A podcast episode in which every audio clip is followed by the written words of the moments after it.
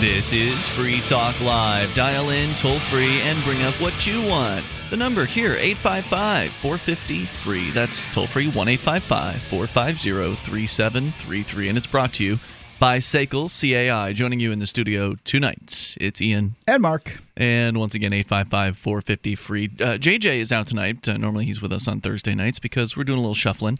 Uh, Mark, you're going to start taking Friday nights off. And uh, so JJ is going to step in and uh, sit in Friday nights with Allie, which You- will be fun. You know how I like to party. No, that's not why you're doing it, I no, don't think. No, I just it just wasn't working out. Monday nights off. So we're changing things up a little bit here. 855 450 free. Again, the number here, you can bring up what you want. That's the point. Uh, now, Mark, there was a story that we started last night that we barely scratched the surface on. It was the four year old who the police had been, uh, I guess, seeking for overdue library books. We can tell you more about that here in a moment. But first, to the phones and your thoughts. Let's go to TSA George in D.C. on the amp lines. Hey, George. Hey guys. Hey. Yeah, I was um, listening last to last night's podcast. I just finished it. You guys were talk, talking about this um, founder of PayPal setting up uh, barges or something like that on the on, out to sea, and um, you were talk- Mark was talking about how they would get fresh water. And Yeah, this Blue Seed project, uh, blueseed.co, where they'll be building some sort of barge slash ship slash whatever floating platform uh, on which entrepreneurs will be invited to live from around the world and uh, and then you know do their entrepreneurial thing. And it sounds pretty cool but yeah mark said that uh, desalinization was a big big process it's, it's, well, just about every cruise ship does it. Uh, That's all, all the cruise ships get their fresh water. They just what they do is they take the seawater in and then they boil it, and then the bo- boiled seawater naturally converts to steam, and then they condense it into fresh water.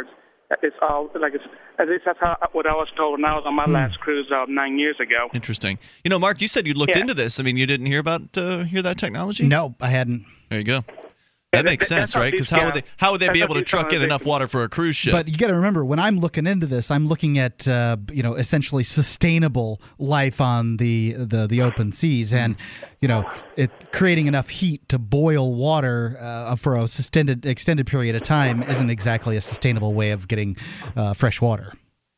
True, but they could always use those little uh, miniature reactors. Oh, yeah. the Hyperion that Toshiba was doing. Yeah, They, they may very Or well did they- have enough energy to make that happen. Yeah. interesting Yeah, yeah. Anyway, I just- wanted to, you know, call in and clarify that for you guys. Right Thanks there. for sharing that, get back George. To work. All right, man. Well, have fun out there. Appreciate the call.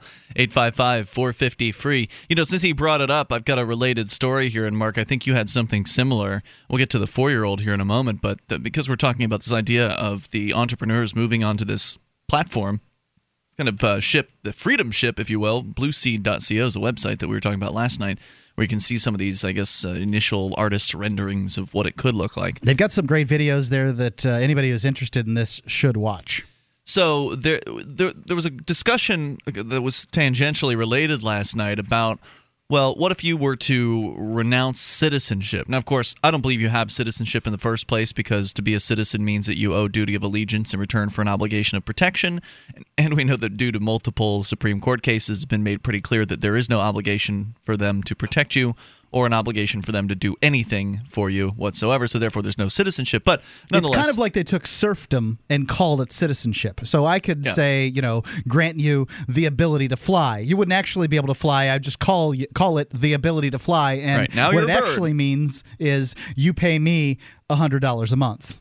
So the question was could they just make it so somebody is no longer able to come back? So, for instance, if you were to renounce your citizenship and go onto this freedom ship, that you would never be allowed to return to the United States was your question. Could they do this? And of course they could, right? I was but it, pretty sure that they could. Yeah. it turns out, according to you, they already have. Yeah, they've got some rule uh, already, and the you know the Facebook guy's name here that who has uh, renounced his uh, citizenship. Uh, I guess his name is. What, what do you do? You have it right there? Eduardo Saverin? Saverin, that's right. Uh, apparently, according to what section one two one two uh, eight USC eleven eighty two, for those of you with a little pencil and some paper writing that down, so that you can check it out later. Former citizens who renounce citizenship to avoid taxation. And that's the important part. It has to be to avoid taxation. And there's another part. That's uh, any anybody who is formerly of the United States, uh, an alien who is former citizen of the United States, who officially renounces U.S. citizenship, and who is determined by the Attorney General to have renounced their U.S. citizenship for the purpose of avoiding taxation by the United States is excludable. So, So who? How? Okay, you have to be big enough that the U.S. Attorney General they care. cares. So all you little people without billions of dollars or millions of dollars, you're not that important to the But U.S. if, government. if but- you go out on this freedom barge Mm-hmm. uh, that Blue Seed is, is putting together, they may very well just uh, you know take a look at all the U.S. citizen former U.S. citizens who are out there Mm-hmm. and exclude them right off the bat. So It might very well. Uh, Eduardo, I've got a, a related piece here. Eduardo Saverin's decision to leave the U.S. with his money but not citizenship has apparently touched a nerve in the Senate. Senators Chuck Schumer and Bob Casey held a press conference saying they were outlining legislation that would prevent the Facebook co founder from ever returning to the United States. Now, this is interesting that they're kind of duplicating what already exists. You said this was was it U.S. code where uh, where this USC, yeah. Okay, so there's already, uh, I guess, code is that's the laws, right? I mean, code is the the statutes It's of, good enough, of right? the United States. Uh, and the these bureaucrats here, uh, to give you some ex- idea of what they're saying, uh, he already has renounced his U- U.S. citizenship, by the way.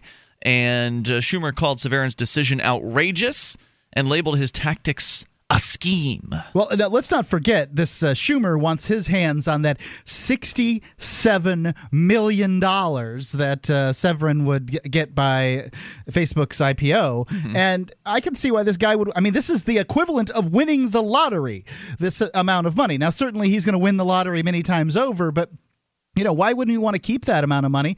And if he wants to give it to good causes, then he can give it to good causes because we know that even if you're talking about feeding poor people, the U.S. government does do some of that. That they're the most inefficient organization out there to do it. So, if you really do want to feed poor people with your $67 million, the last people you would want to give it to is the United States government. And besides, if you do give your $67 million to the United States government, there's no guarantee that they're going to be feeding poor people next year. There's a much higher likely that they're, likelihood that they're going to be running around trying to kill people around the globe who will then, in turn, wish to kill you. Well, he doesn't mention any of that as his justification for why uh, they want to create this legislation. Uh, he calls it outrageous, labels his tactics a scheme, as though what the U.S. federal government does isn't a scheme to, you know, to enrich themselves Sure. at everyone else's cost. He goes on to spout off that uh, Sever- Saverin has turned his back on the country that welcomed him and kept him safe, educated him, and helped him become a billionaire, as though the U.S. government was in any way, shape, or form a factor on any Well, of those things. I don't know that that's entirely fair. We know that some governments are more conducive to people making money and some governments are less conducive. All you have to do is take a look at the governments around the world. I mean, you wouldn't say that the United States You don't government wait a minute. You don't get to call it helping somebody when you leave them alone. Like if Well- that's what they did was not mess with Facebook in the beginning, that doesn't mean that they helped him. Well, if there were 200, uh, 200 bullies um, in the on the playground and one bully kicked you in the chin less, that bully might say he's your friend. Well, it doesn't matter what the bully says. Their vision of reality is not accurate. There's their vision of reality, your vision of reality, and actual reality, right? So, no, the other 200 bullies, or the, if there's 200 bullies on the playground and 199 of them don't beat you up that day, they didn't help you out. They didn't do anything for you.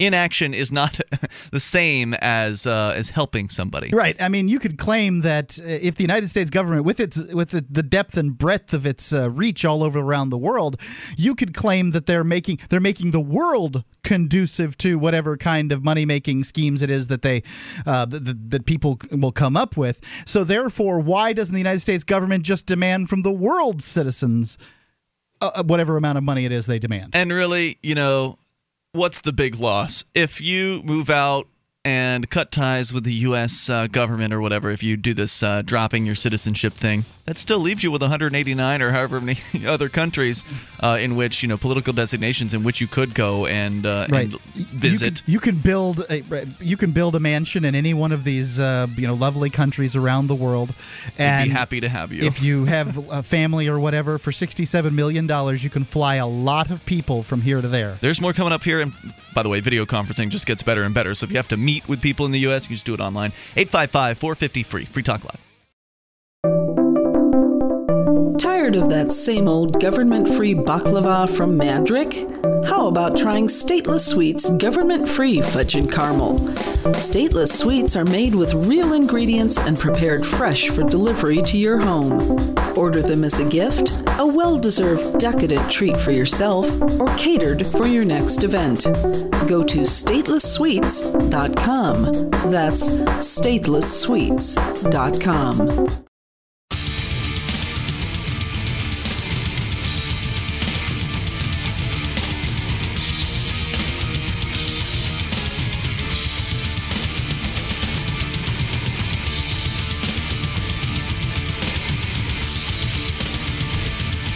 Talk Live. You can bring up anything you want toll free at 855 450 free. That's the SACL CAI toll free line 1 855 450 3733. And joining you tonight, it's Ian. And Mark. You can join us on our website at freetalklive.com. Enjoy, uh, enjoy the features there that they're giving to you for free, unlike those other talk show hosts that want to charge you for their sites. And freetalklive.com is a place you can go to do that. In fact, uh, there are different news updates, for instance, that you can get from us, like email, Twitter, Facebook. These are different ways for you to get the latest on what's going on with Free Talk Live.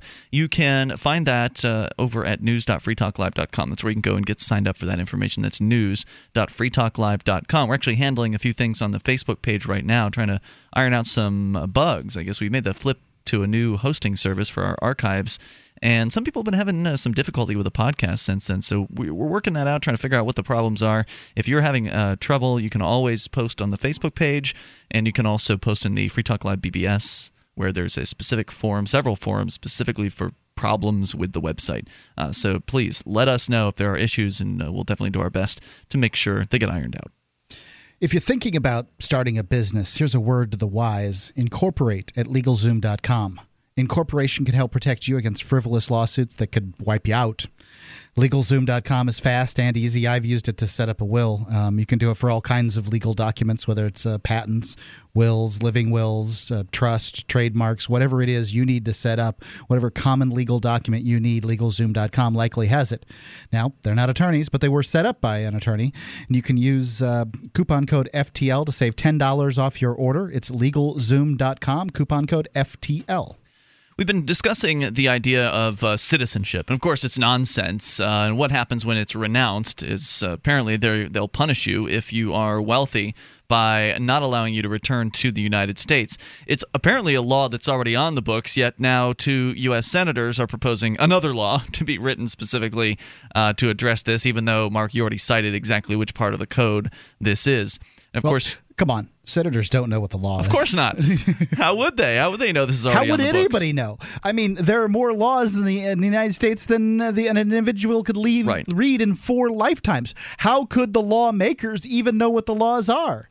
Absolutely, and, and either way, this is still a, a good opportunity for these politicians to stump and you know make themselves look like they, oh, this is a we are patriots, and this man is throwing us down the well, and a shame it's not him. like we pay our taxes, and we'll hire illegal immigrants if we feel like it. I mean, you know, all the things that they want to go after somebody for, they've done. Right? Yeah. How many of these guys are hiding money from the from the U.S. government? So the story is over at uh, money.cnn.com, where Schumer, two senators named Schumer and Casey, uh, have come out with a press conference saying they are going to prevent the Facebook co-founder, whose name is Eduardo Saverin, uh, from returning to the United States at any point, saying that he has turned his back on the country that welcomed him and kept him safe, educated him, and helped him become a billionaire. This is a great American success story gone horribly wrong. And of course, that's just nonsense. I mean, please. We already know the government is doesn't have any obligation to keep you safe. They I'll tell you what the American success story that is that's gone wrong. Washington D.C. They well, they're very successful, Mark, at stealing money they've from gone all kinds wrong. of people. when were they right? When was it right to steal money from people? Just because that's what they've always done. Uh, so no, uh, you, they didn't keep him safe. That's just a that's just a story that the government tells you to make you think they're valuable, to make you believe that you somehow need them around. That if it weren't for the government, if it weren't for these men and women calling themselves the state, this monopoly on violence, that you would be just being gutted by vicious criminals at the moment you left your house.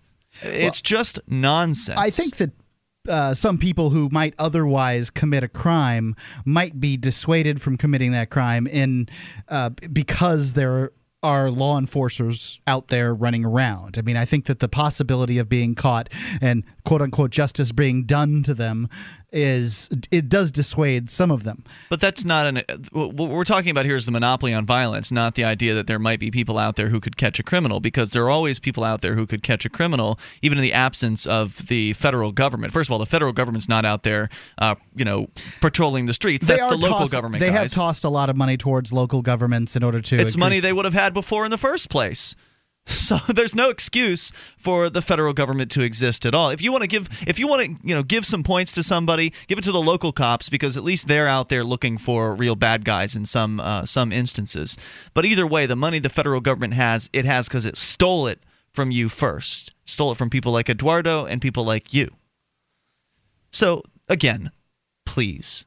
The idea that the government is protecting you is nonsense. Any protection that they provide is coincidental or because some local cop actually did care about protecting you, but not because they have any obligation to do so. They have none.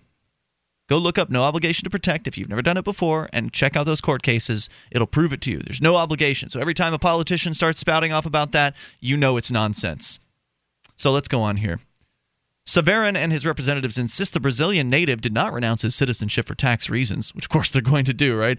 Uh, because if, if he didn't renounce it for if if he renounced his citizenship for something other than tax reasons, then in theory he should be able to return. In a statement to CNN on Thursday, Saverin said it was unfortunate that his choice had led to a debate based not on the facts, but entirely on speculation and misinformation. He says, I am obligated to and will pay hundreds of millions of dollars in taxes to the United States government. I have paid and will continue to pay any taxes due on everything I earned while a U.S. citizen. Still, it seems likely the move will help Saverin escape some of the hefty taxes he'd have to pay on his Facebook stake, though it's not known exactly how much of the company that Saverin currently owns. He owned 5% of their outstanding shares as recently as 2009. Uh, the Brazilian born owner of uh, co founder of Facebook became a U.S. citizen in 1998 and has been living in Singapore since 2009, but the U.S. requires its citizens to pay income tax no matter where they live. Yeah, and this is, uh, by the way, this is, I, I, as, as far as I know, the only country on the planet that says that you can live in another country, you can work in another country, you can make your money in another country, you can do all of these things outside of the United States, but we still own you so thoroughly that you need to pay income tax on the money that you make outside of the geographic area that we claim for ourselves. I mean, uh, it's it's ridiculous. Exactly what is Washington D.C. doing for this Saverin fella living in uh, you know Singapore? Uh, we're protecting you, uh, educating you, and helping you become a billionaire. No, no, That's what he said. That that's what they did. So if they did do that, didn't do that. then they well, if they did do that, then they should have been paid for that at the time that that was being done. Right. Well, I think that really just shows it's nonsense, right? The idea is And no that- other country does it. right that they're just it's just a criminal gang, and they just do whatever they want. Let's go to John, listening in Louisville. John, you're on Free Talk Live with Ian and Mark. How's it going, guys? Hey, what's on your mind tonight? Uh, one thing uh, that I haven't heard you guys mention yet that I heard in a, a news a newscast at like uh, the top of the hour was um, one of the parts they're trying another bill they're trying to introduce will will uh, deny you citizenship you can't, or deny you the request to revoke your citizenship if you cannot prove that you're doing it for tax reasons or that you're not doing it for tax Yeah, that's that's what this is about here, and we can tell you more if you want to stick with us. You can, John. Hang on, 855-450-FREE, the SACL CAI toll-free line. More details on uh, what scheme the U.S. government is up to to prevent you from leaving the farm. It's Free Talk. Bardo Fest is a camping gathering at Bardo Farm, an off the grid, eco friendly farm in Croydon, New Hampshire. Attendees will enjoy live music performances, sustainability workshops, comedy, firearms education, terrific farm raised food, vendors, and camping under the stars. Treat yourself and relax at Bardo Fest, May 25th through the 28th. A full festival pass, including camping, is just $50. Go to bardoproject.com. B A R D O project.com.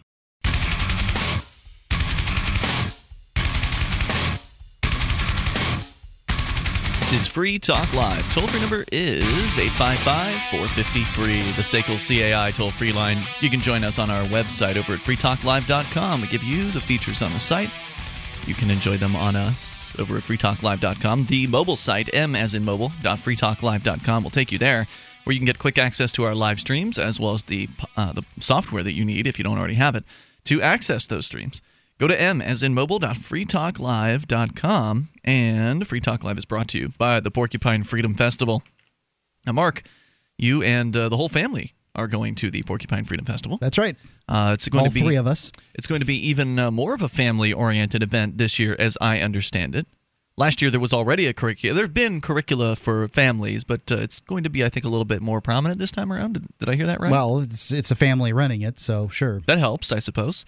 And so that's uh, it's going to be a lot of fun for people who are families, people who are single, people who are you know couples. Uh, it's going to be a, there's a lot to do. Everything from family events to uh, the big gay dance party, which I guess it's your question uh, whether that's that's a family event or not is is up to you and your your family. I didn't see a lot of families hanging out there. Yeah, there, but uh, it was a lot of fun, and uh, there, there are going to be uh, musical performances. There are going to be uh, the g- games to be played. There's lots of agorist food sales and other vending things that are being sold without government permission, and of course, plenty of camp style activities like campfires and stuff like that. It's an absolute blast. It's to most importantly to be around other people who love the ideas of freedom, people who understand what it means to be free you'll there will be hundreds of people who think like you there if you're someone who thinks like that and if you are you owe it to yourself to see what this is all about go to porcfest.com p-o-r-c-f-e-s-t porcfest.com where you can learn more. You can get registered there for 35 bucks for the entire week. Now of course camping is extra but it's just camping so it's not like it's going to run you an arm and a leg. Uh, go to porcfest p-o-r-c-f-e-s-t.com and we'll see you there because we're going to be broadcasting live all every single night of the Porcupine Freedom Festival. Money.cnn.com reporting on a new piece of legislation that a couple of senators are going to introduce that seems to pretty much uh, mirror what already exists, because they probably have no idea what the law actually says, that will ban people from coming back to the United States if they leave for the purposes of tax avoidance, so called. And John is with us in uh, Louisville, Kentucky, with uh, comments on this. Did, wanted to make sure you had a chance to get your thoughts out, John. Sure. Yeah, thanks. Um, so the way that I understood uh, another part of this bill is they won't. They're they're asking you to prove a negative. So if you go and say you want to renounce your citizenship, they'll say to you, prove that you're not doing this for tax reasons. That's right. And if you can't if you can't prove it, they just won't let you leave. Right, in the same way that in order to get your money back, if the police steal it when you're driving somewhere, if they take $22,000 from you, for instance, Right. you then have to prove to them that the money was not used uh, for drug purposes or some illicit purpose. Yeah, It's- it's, it's crazy, and and uh, I appreciate you for letting me say that. And I'll see you guys at PorcFest. Hey, cool. Uh, see you then, John. Thanks for the call tonight. It's just more proof that everything that you have belongs to them. I mean, people don't want to look at it this way, but as a serf, you are bound to the land.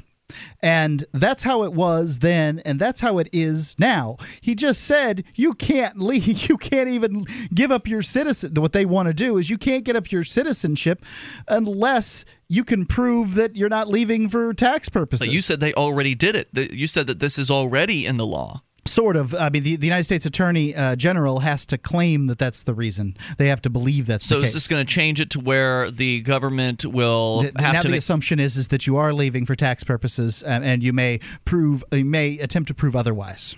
according to the To their news shiftless here, bureaucrat. Uh, by the way, um, I think it was three times as many ga- people gave up their citizenship last year as did like a few years ago. I mean, people, people, and I imagine wealthy ones are giving up their citizenship in droves.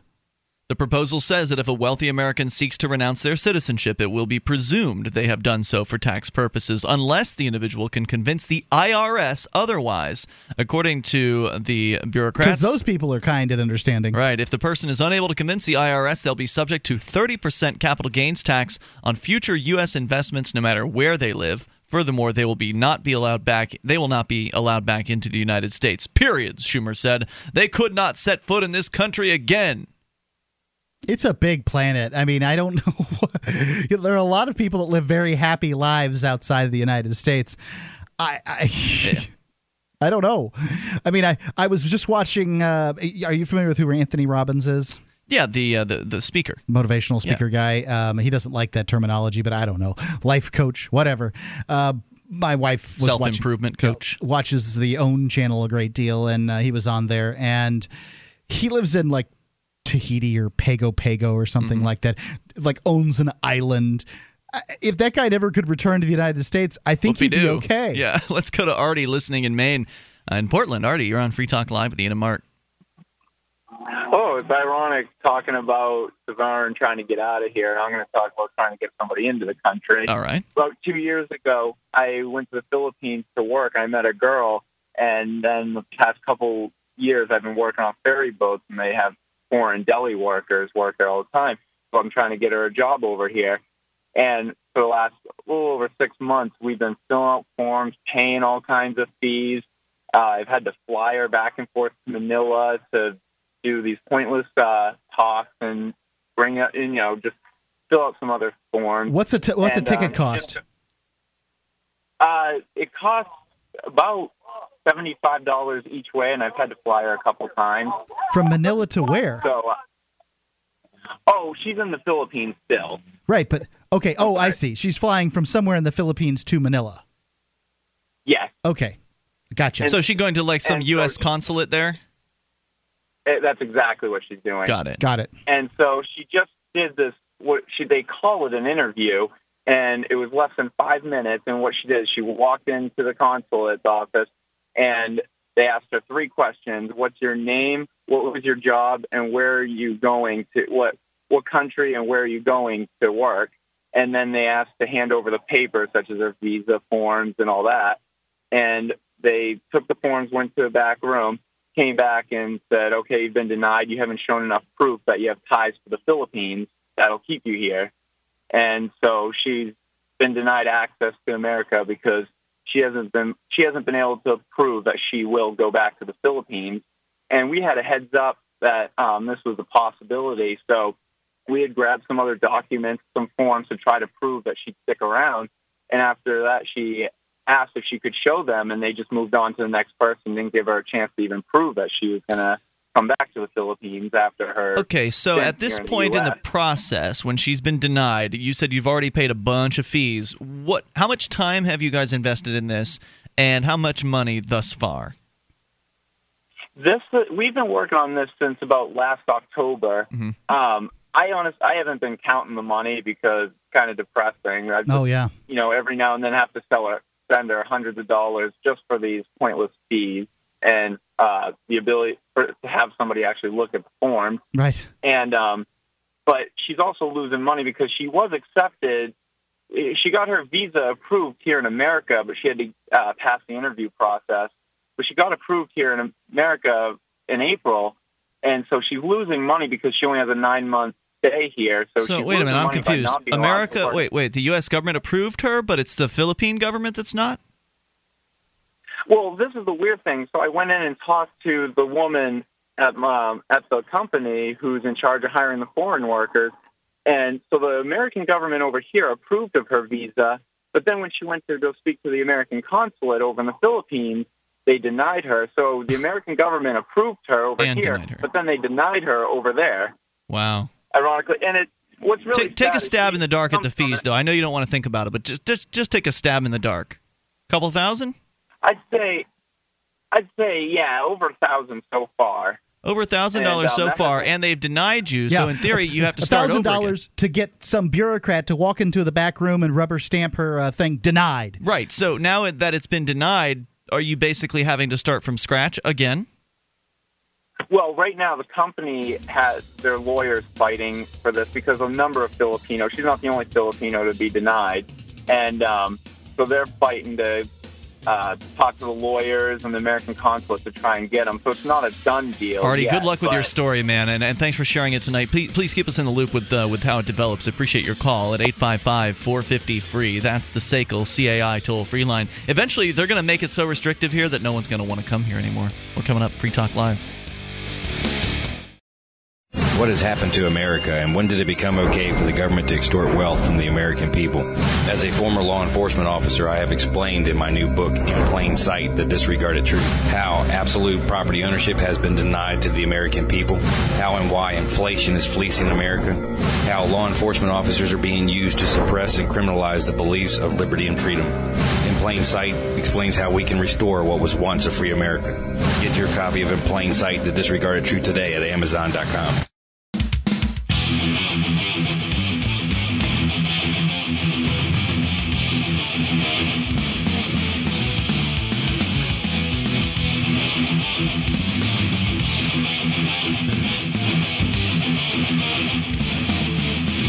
Free Talk Live. Dial in toll free. Bring up anything you want. 855 450 free.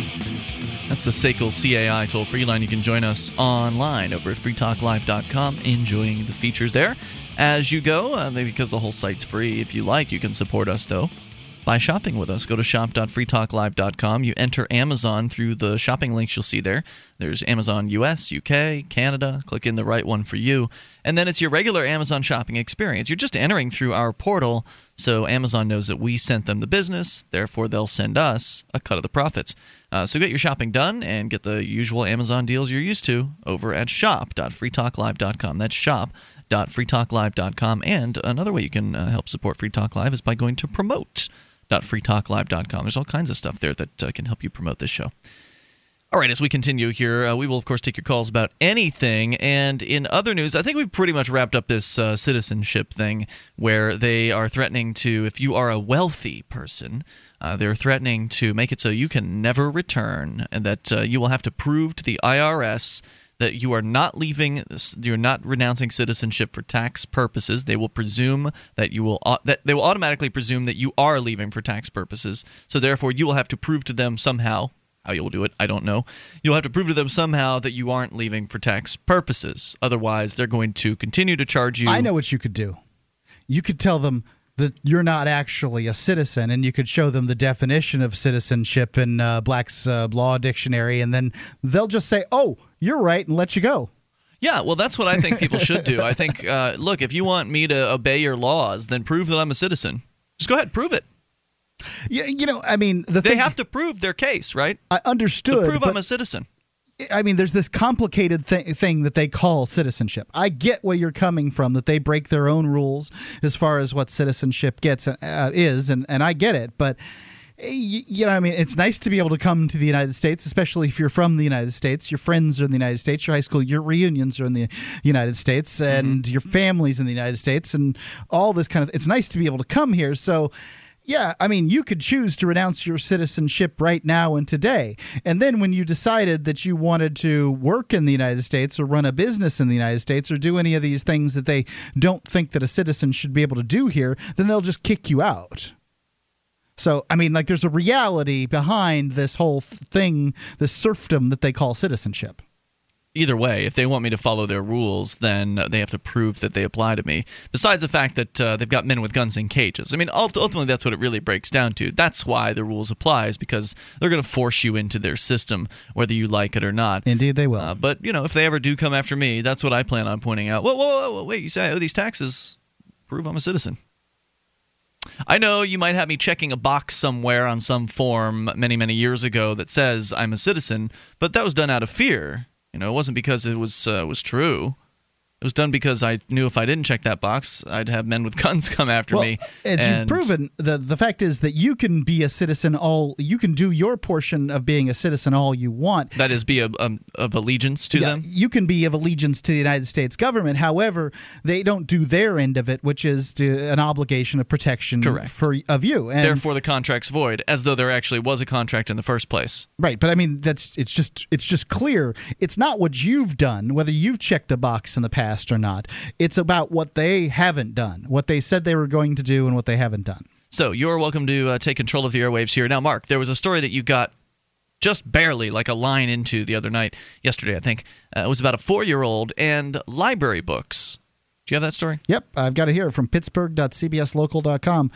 Uh, from Freeport, the case of the four overdue library books and the little girl who borrowed them is closed, thanks in part to local police who were sent to investigate the case. Boy, Four- I bet she was tough to track down. Four year old Caitlin Jamage. J- Jamage, I don't know. Books were uh, ba- due back to the Freeport Area Library on October the 19th, 2011 until Thursday. Scofflaw. Yep, they were still in her possession. Library officials said after several attempts to retrieve the books, the case was turned over to the police, who made a courtesy call to the child's home. I bet they were very courteous. It's a rare incident, but it does occur, said Donna Mitchell, president of the Freeport Area Library Board. After phone calls and letters to the family, uh, Michael admitted she alerted authorities and put the problem in their hands. I did I did turn over the file to the police department, she said. The library receives no federal funding and relies on membership donations and a secondhand shop to survive. We're here to serve the community and we try to do it as best we can. And all we really want is to have our library materials returned at a rate of 10 cents a day for each of the four books that were overdue. She had racked up a total of $81.60. Now, you're not saying that uh, you know libraries should be able to just let the books go out the door without any kind of consequence, are you? I'm just saying that I don't think that the average person pays their property taxes with the expectation of some of it going to the police department, with the expectation that the police department is going to handle this. That's where I think yeah, I think you're right on that. Uh, obviously, it's there's an agreement, right? You sign an agreement to become a member of the library, and part of the agreement is that you're going to return the books when they're supposed to be back, and that otherwise there's penalties for that. But the cost of enforcement is the big question mark here, right? So. Jason Osborne uh, is one of the sponsors of this program. He runs Sekel CAI. Sekel CAI does collections. Would it really be worth turning over an eighty dollar collections, you know, bill to a collections agency? I don't think so. No, it, it certainly wouldn't. I mean, how much money did the police have to spend sending an officer or two out to this uh, person's home? And what, what sort of investigation did they do? And how much time and, and effort, money was spent on this? Was it really worth it for the, you know, $40 worth of books or $10 worth of books that she had out? Yeah, I think that there's there's all kinds of problems here. Libraries don't operate like businesses do. Now, this one There sounds, are private libraries. There are, but they generally don't operate like businesses do. True. They're they're they're doing something entirely different. If it wasn't for homeless people and children under the age of 12, libraries wouldn't exist. I don't know if that's true. There are a lot of library fans out there. I, that's fine, but most of them uh, uh, like the idea of libraries. You're saying I- they wouldn't pony up for Yeah, it? I, I would like to, to know. I mean, what percentage of the audience, and obviously nobody can answer this question for me, but what percentage of the audience has Goes- been to a library in the last year? I have, but not for the second. purpose of getting a book. Okay, what'd you go there for? There for? was a meeting there. Okay, um, and it was a political meeting, right? No, it was actually a Cheshire TV board meeting. Okay, so But there have been political meetings there too. yeah, and, and the board meeting could have met at the Cheshire TV if they wanted They to. could have, yeah. And the political meetings could have happened anywhere. But but one, it's an important aspect of libraries that they do provide some meeting rooms to non-religious organizations throughout the the town. Mm-hmm. But you know, have you been to the library in the last year? And was it for uh, either a to take a shower because you're homeless, or b to uh, you know take care take your kid to the library? Because my son loves to go to the library. He thinks it's just the greatest thing in the world, Mm-hmm. and uh, you know, my my wife takes him on a pretty regular basis, no doubt about it. But and uh, well, would he love going to a bookstore as much as the library? the, the bookstore in town closed down. Maybe well, the, because the, the corporate bookstore did, but there's still an independent bookstore. They don't have the uh, same kind of children's atmosphere that the Right. corporate one did. Gotcha. Um, so you know, I don't. So like he loves going to the bookstore because there's like some what kid stuff there that with which he can interact, some little game. there's all kinds of things at the library. They've got puzzles and Yeah. books and, and everything that you can imagine Gotcha. over there. They've got doll houses and, and all kinds of things to do, to do at the library. But uh, you know, I, I don't know. I don't know if a library is a viable thing or not. I think that a lot of people want to be able to lend their books or whatever. Well, if private libraries exist, then they must be viable, right? Uh, they, they usually exist on foundations. Okay. Well, whatever the reason is that they exist, obviously, usually there's Look, I'm big not saying donors. that you can't open a library. Go open whatever library you want, but don't Yeah. expect me to pay for it. That's what I'm saying. Look, if, Right. if I, I'm willing to pay, if my four year old wants to go to the library, I'm willing to pay for the Like library experience Yeah. if it's worth it in comparison to the other places that he might go and learn things. Right. But I don't think that the average individual who does not use the library, the 99% of your town who doesn't use the library, It's got to be way down. I mean, should because have of the internet. to pay for it. It has and to be. Secondly, if the library has a problem with getting overdue books and can't handle spoilage or uh, loss in the same way that other businesses can handle it, they should come up with another system besides sending law enforcement to people's houses to collect from four-year-olds. Like, Right. if if it was worth sending a police officer to do this, wasn't it worth sending a librarian? Well, they already said that they uh, they'd spent you know They amount of certain amount of time and phone calls trying to make phone get this calls back. and, letters. and yeah, sure, they have phone so calls how much and money letters. did they spend trying to get these books back? And maybe it would be one of those things, like you're saying, you know, like a lot of businesses have a loss, a percentage of shrinkage that they expect to happen every single year. Therefore, they have to raise prices in a little bit in order Sure. to uh, in order to compensate for all of that. And I'm not saying you know don't call. I'm not saying don't go after them and, and find these people. But obviously, if they come back in the library, then you don't let them rent any other books out. Oh, hey, wait, you've still got these books rented out. You can't rent anything else out. Or you can pay us this much for these books. There you go. 855 450 free, the SACL CAI toll free line. You can take control of the airwaves here, bring up whatever's on your mind. And yeah, does anybody actually go to the library who doesn't have kids? It's Free Talk Live. In every a technology is created that upends the foundations of society the wheel, the printing press, the internet. Now, in a world sliding into financial chaos, a new technology is changing the way monetary systems work around the world. It is called Bitcoin. Bitcoin is a new form of money, controlled not by banks, governments, or corporations, but through mutual commerce between free individuals. To learn more, visit weusecoins.com.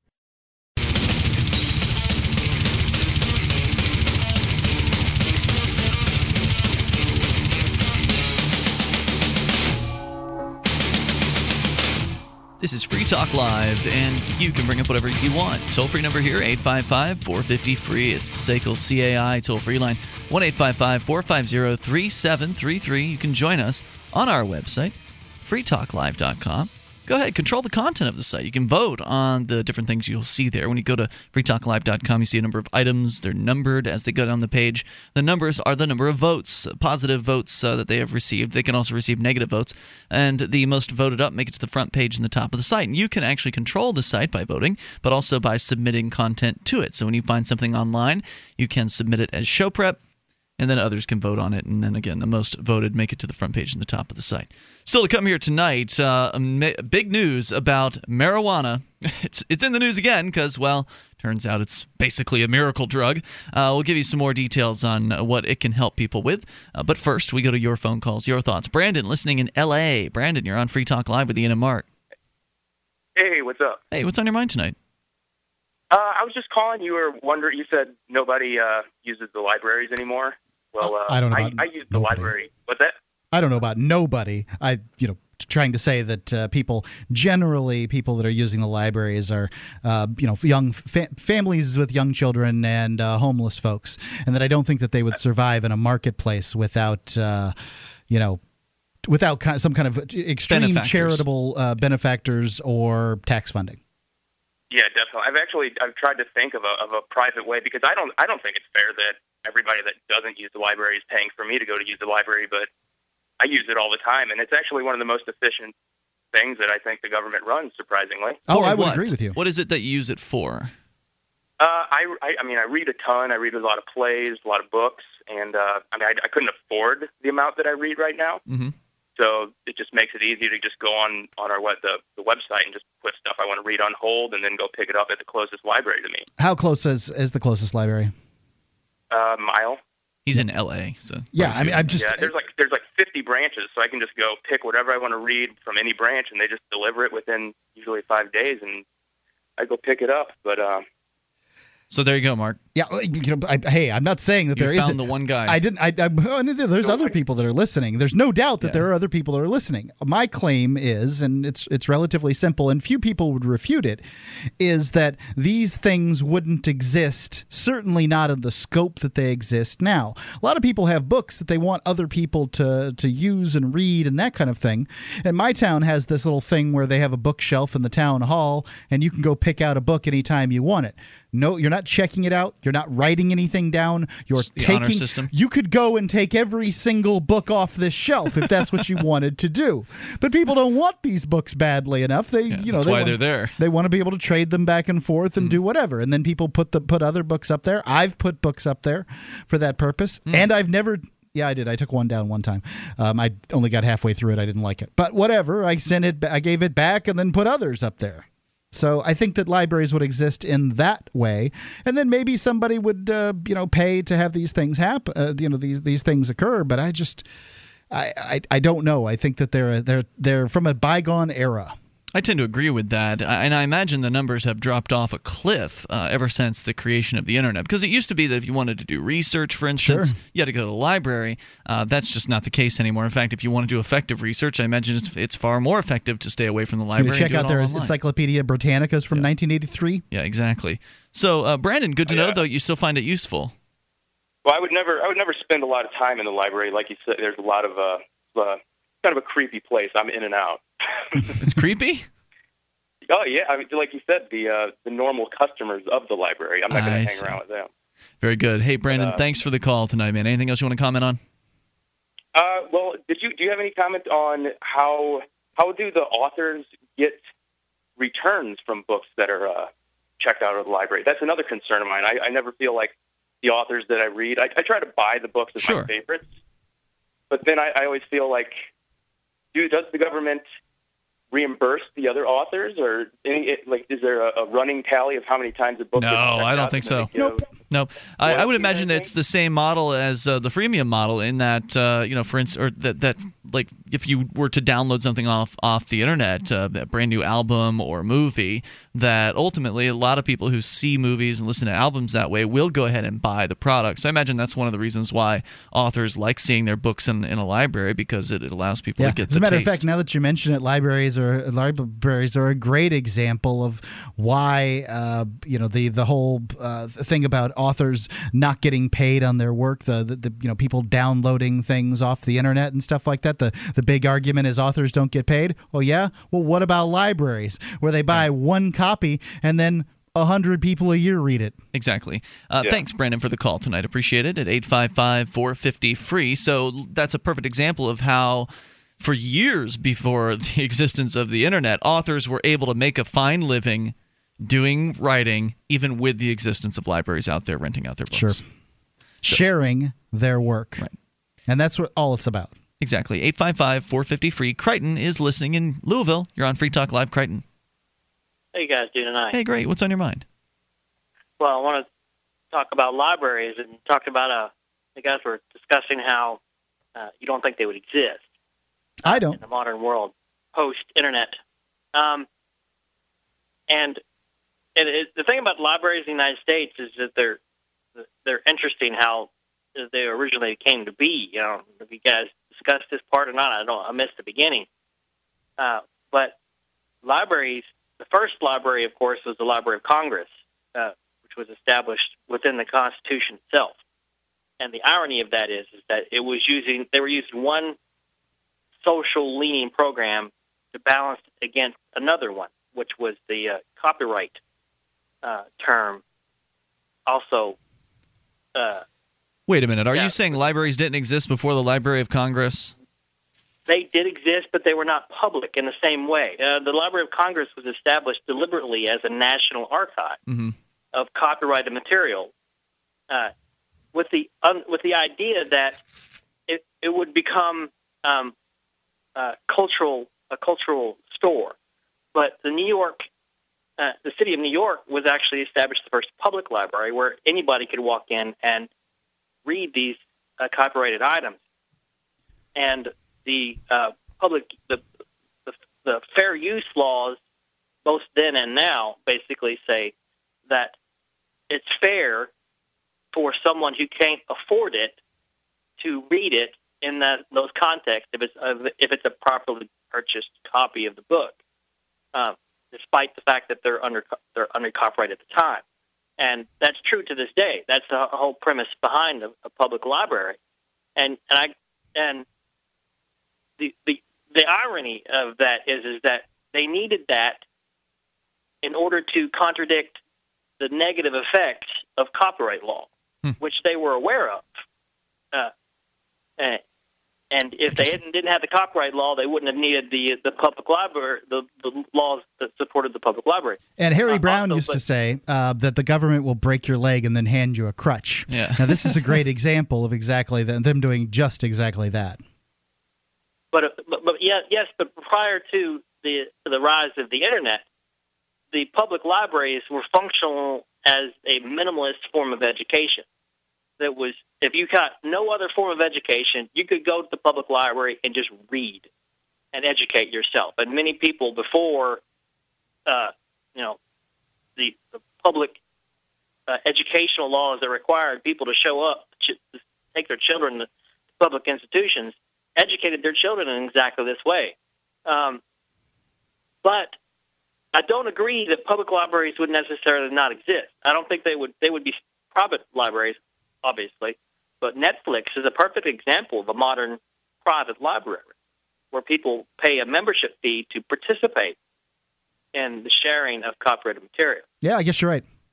You know, and, and I did point out that there would be sort of these uh, impromptu libraries uh, all over the place because people want to share books. I think it's just difficult to, uh, you know, to put this bricks and mortar building down, fill it with books that people are going to want, and then expect that that's going to happen. But people who use libraries properly, who will give it a week for the book that they, who have a week to wait for the book that they want, can get it on interlibrary loan and that kind of stuff. Creighton, thanks for the call, the info. Appreciate hearing from you. 855 450 free. That's the SACL CAI toll free line. Well, I mean, whether or not it's doable would be up to the market to decide, right? I mean, we're all speculating as to how many libraries there Yeah, would be. I how- don't care if and it's how large they'd be. More coming up. This is Free Talk Live. Are you looking for camping, hunting, or shooting gear? ManVentureOutpost.com carries knives, ammunition, scopes, binoculars, laser sights, fish finders, and boating equipment from manufacturers like Aimpoint, Bushnell, Otterbox, Crimson Trace, Ka-Bar, Remington, Streamlight, Winchester, and more. ManVentureOutpost.com. Family owned and members of the Better Business Bureau. Prices so low, some can't be advertised. Get an additional 5% off with coupon code FTL. Get it quick. Get it from ManVentureOutpost.com.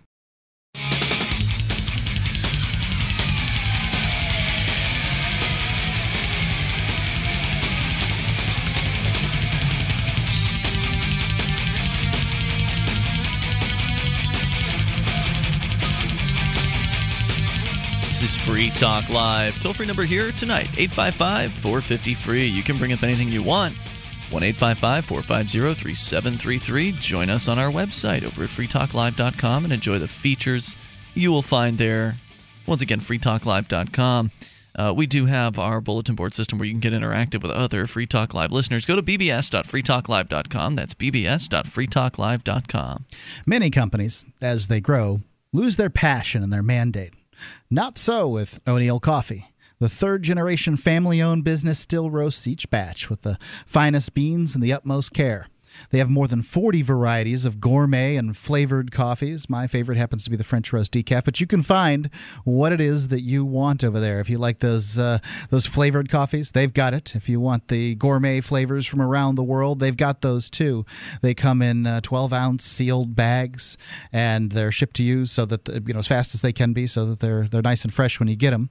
And to prove to the Free Talk Live audience their commitment to freedom and making great coffee, they're offering a free mug and free shipping on orders of $75 or more. You can you know, you can get your coffee habit fulfilled with really great coffee, and you can support Free Talk Live and support one of our advertisers at coffee.freetalklive.com. It's coffee.freetalklive.com. Uh, still to come, information about marijuana. More news about the health benefits uh, for some people that marijuana could provide, especially sick people. The story's coming from thestar.com, that is the Indianapolis Star. Smoking marijuana can relieve muscle tightness, spasticity, that is, contractions, and pain often experienced by those with multiple sclerosis, according to research from the University of California. Now, we've known that uh, marijuana was uh, helpful for people with MS before, right? There has been, uh, yes, people with MS out in California have been able to get uh, prescriptions for marijuana, but this is a, a new study that shows just how helpful that it is. Uh, we already, of course, know that uh, marijuana has been shown to actually have cancer fighting uh, properties, that uh, the human body has THC receptors, uh, cannabinoid receptors, where th- essentially your brain is designed to receive the active ingredient in marijuana. And there's all kinds of, of course, examples of uh, folks with AIDS or uh, for instance, uh, cancer that are taking nasty medications that upset their stomachs. Well, this helps them keep their pills down because it re- reduces nausea. So there's plenty of uh, examples. I know I've left some out of how the, uh, the, the myriad of benefits this plant can provide people. The findings have been pu- published in the Canadian Medical Association Journal, including a controlled trial with 30 participants to understand whether inhaled cannabis would help complicated cases where existing pharmaceuticals are ineffective or trigger adverse side effects. MS is an unpredictable, often disabling disease of the central nervous system, which is made up of the brain and spinal cord.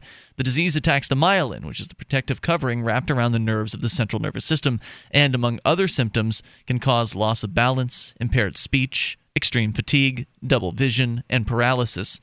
The average age of the research participants was 50 years, with 63% of the study being female. More than half the participants needed walking aids and 20% used wheelchairs. Rather than relying on self reporting by patients regarding their muscle spasticity, a subjective measure, health professionals rated each patient's joints on the modified Ashworth scale, a common objective tool to evaluate intensity of muscle tone. The researchers found that the individuals in the group that smoked cannabis experienced an almost one third decrease on the Ashworth scale, 2.74 points from a baseline score of 9. Not that I know anything about the old Ashworth scale here, but I mean, one third decrease sounds good if you you know have problems with your muscles. 33% is not a statistically insignificant number. No, it's a big number. Uh, now, they say here that spasticity improved, therefore, compared to the placebo group. As well, pain scores decreased by about 50%. So that's another pretty significant statistic there. We saw a beneficial effect of smoked cannabis on treatment resistant spasticity and pain associated with multiple sclerosis among our patients. So remember, these are people who have tried the other methods. They've tried the allopathic solutions, the standard medicine solutions to getting relief from this issue. That's why they're saying it's uh, it's resist their uh, their treatment resistant spasticity. So like the worst kind. Like this is not being helped by anything else. They bring these guys in, give them marijuana, and they have tremendous, noticeable change. According to Dr. Corey, uh, Jody Corey Bloom of the university's Department of Neuroscience, she says that uh, researchers found that although generally well tolerated, the cannabis had the expected short term but acute cognitive effects. Corey Bloom says got stoned. Got stoned. Corey Bloom says larger long term studies are needed to confirm findings and determine lower doses can result if whether lower doses can result in beneficial effects with less cognitive impact. The Multiple Sclerosis Society of Canada says Canadians have one of the highest rates of the disease in the world. It's the most oh, common neurological disease affecting young adults in this country, and every day three more people in Canada are diagnosed with MS. I'm sorry, that was the Toronto Star. it must have been the Toronto Star. I think. yeah. Different in uh, I thought there was the star in Indianapolis. Okay. Is there a star in Indianapolis? I, I don't like know. Anyway, so there you have it. Uh, marijuana helping out people with multiple multiple sclerosis, and you've got the numbers to back up uh, the information. Let's go to Kurt in Los Angeles. Kurt, you're on Free Talk Live with Ian and Mark. Hi, how you guys doing? Great. What's on your mind tonight, Kurt? Um, well, I'm going to be quick. I'm actually at work right now, so I'll be fast. Um, a little while ago, you guys had mentioned SOPA and PIPA, That's and SOPA, how yeah. every yeah. Um, I was just wondering. I've also only started listening to your guys' show for the very first time about two hours ago. Oh Um, wow. If, if you guys, do you know what a CISPA is? Sure. That's All right. And uh, it just recently passed through the U.S. House of Representatives. I was yeah. We talked about CISPA in detail uh, a little while back. It's not the same. couple weeks ago. Yeah, probably a few weeks back at this point, but uh, it's not the same exact thing as SOPA, but it's kind of in the same uh, ballpark. More control, uh, more ability for them to, you know, just destroy your freedom on the internet. All right, yeah. I just once again, I'm not. I I don't really know a whole lot about what's going on. I just wanted to throw that. So, was the first Uh, episode you heard of Free Talk Live the one about SOPA? Uh, well, the first, it was just a couple minutes ago when you guys were talking about Blue Seed, and then you were bringing up the possibility. I think he's hearing of, yesterday's show because I remember I mentioned Oh. Sopa uh, PIPA uh, last night. Oh, Oh, okay. okay. Got it. Now you know. All right, How did you find us, Kurt? Just curious. uh, online, I just looked up uh, libertarian radio, and um, this was one of the first things that popped up. Well, we're And- it, buddy. Oh, Good, good, yeah. good luck finding anything else uh, out there. Actually, there's plenty of other liberty-oriented shows. There's a lot of other ones. You can go to lrn.fm and you'll find a number of them Yeah. there. There's probably uh, it's all kinds of different shows for you to enjoy over at lrn.fm. Hey, Kurt, thanks for the call. Don't hesitate to call again and uh, have fun at work tonight. 855 450 free, the SACL CAI toll free line. But when you're talking about radio radio shows, Free Talk Live's pretty much it out there. I mean, certainly Walter Williams is pretty uh, pretty Walter good. Williams. Oh, oh, he fills in for Rush. And he's on uh, I think he's in San Diego on a regular basis. Really? I think so. I didn't know that. Used to be. Um, Jerry Doyle is supposed to be pretty good. Is he a libertarian? He's be- well, Please. he's he's not by your standards of what a libertarian is, which I don't even know if I qualify. well, there used to be standards. Apparently, there aren't My anymore. God. 855 450 this conservative thing you've got. Oh, I remember in the early 70s when libertarians loved freedom. Bull crap. There have been libertarians that have been mainline and uh, radical all through the ages. Words have meaning, Mark, or at least they, they should. Yeah, right. 855 450 free. The SACL meaning you want CAI toll free line. Here on Free Talk Live, we've been pretty excited about the Bitcoin. It's a decentralized, free market digital currency. You can learn more about it at weusecoins.com. But if you already have some Bitcoins and you'd like to spend them, you can spend them at spendbitcoins.com. When you spend Bitcoins on Amazon via spendbitcoins.com, Free Talk Live gets a cut. Or if you're an Australian trying to figure out how to buy Bitcoins, you can buy them with cash at au.spendbitcoins.com. Once again, that's spendbitcoins.com.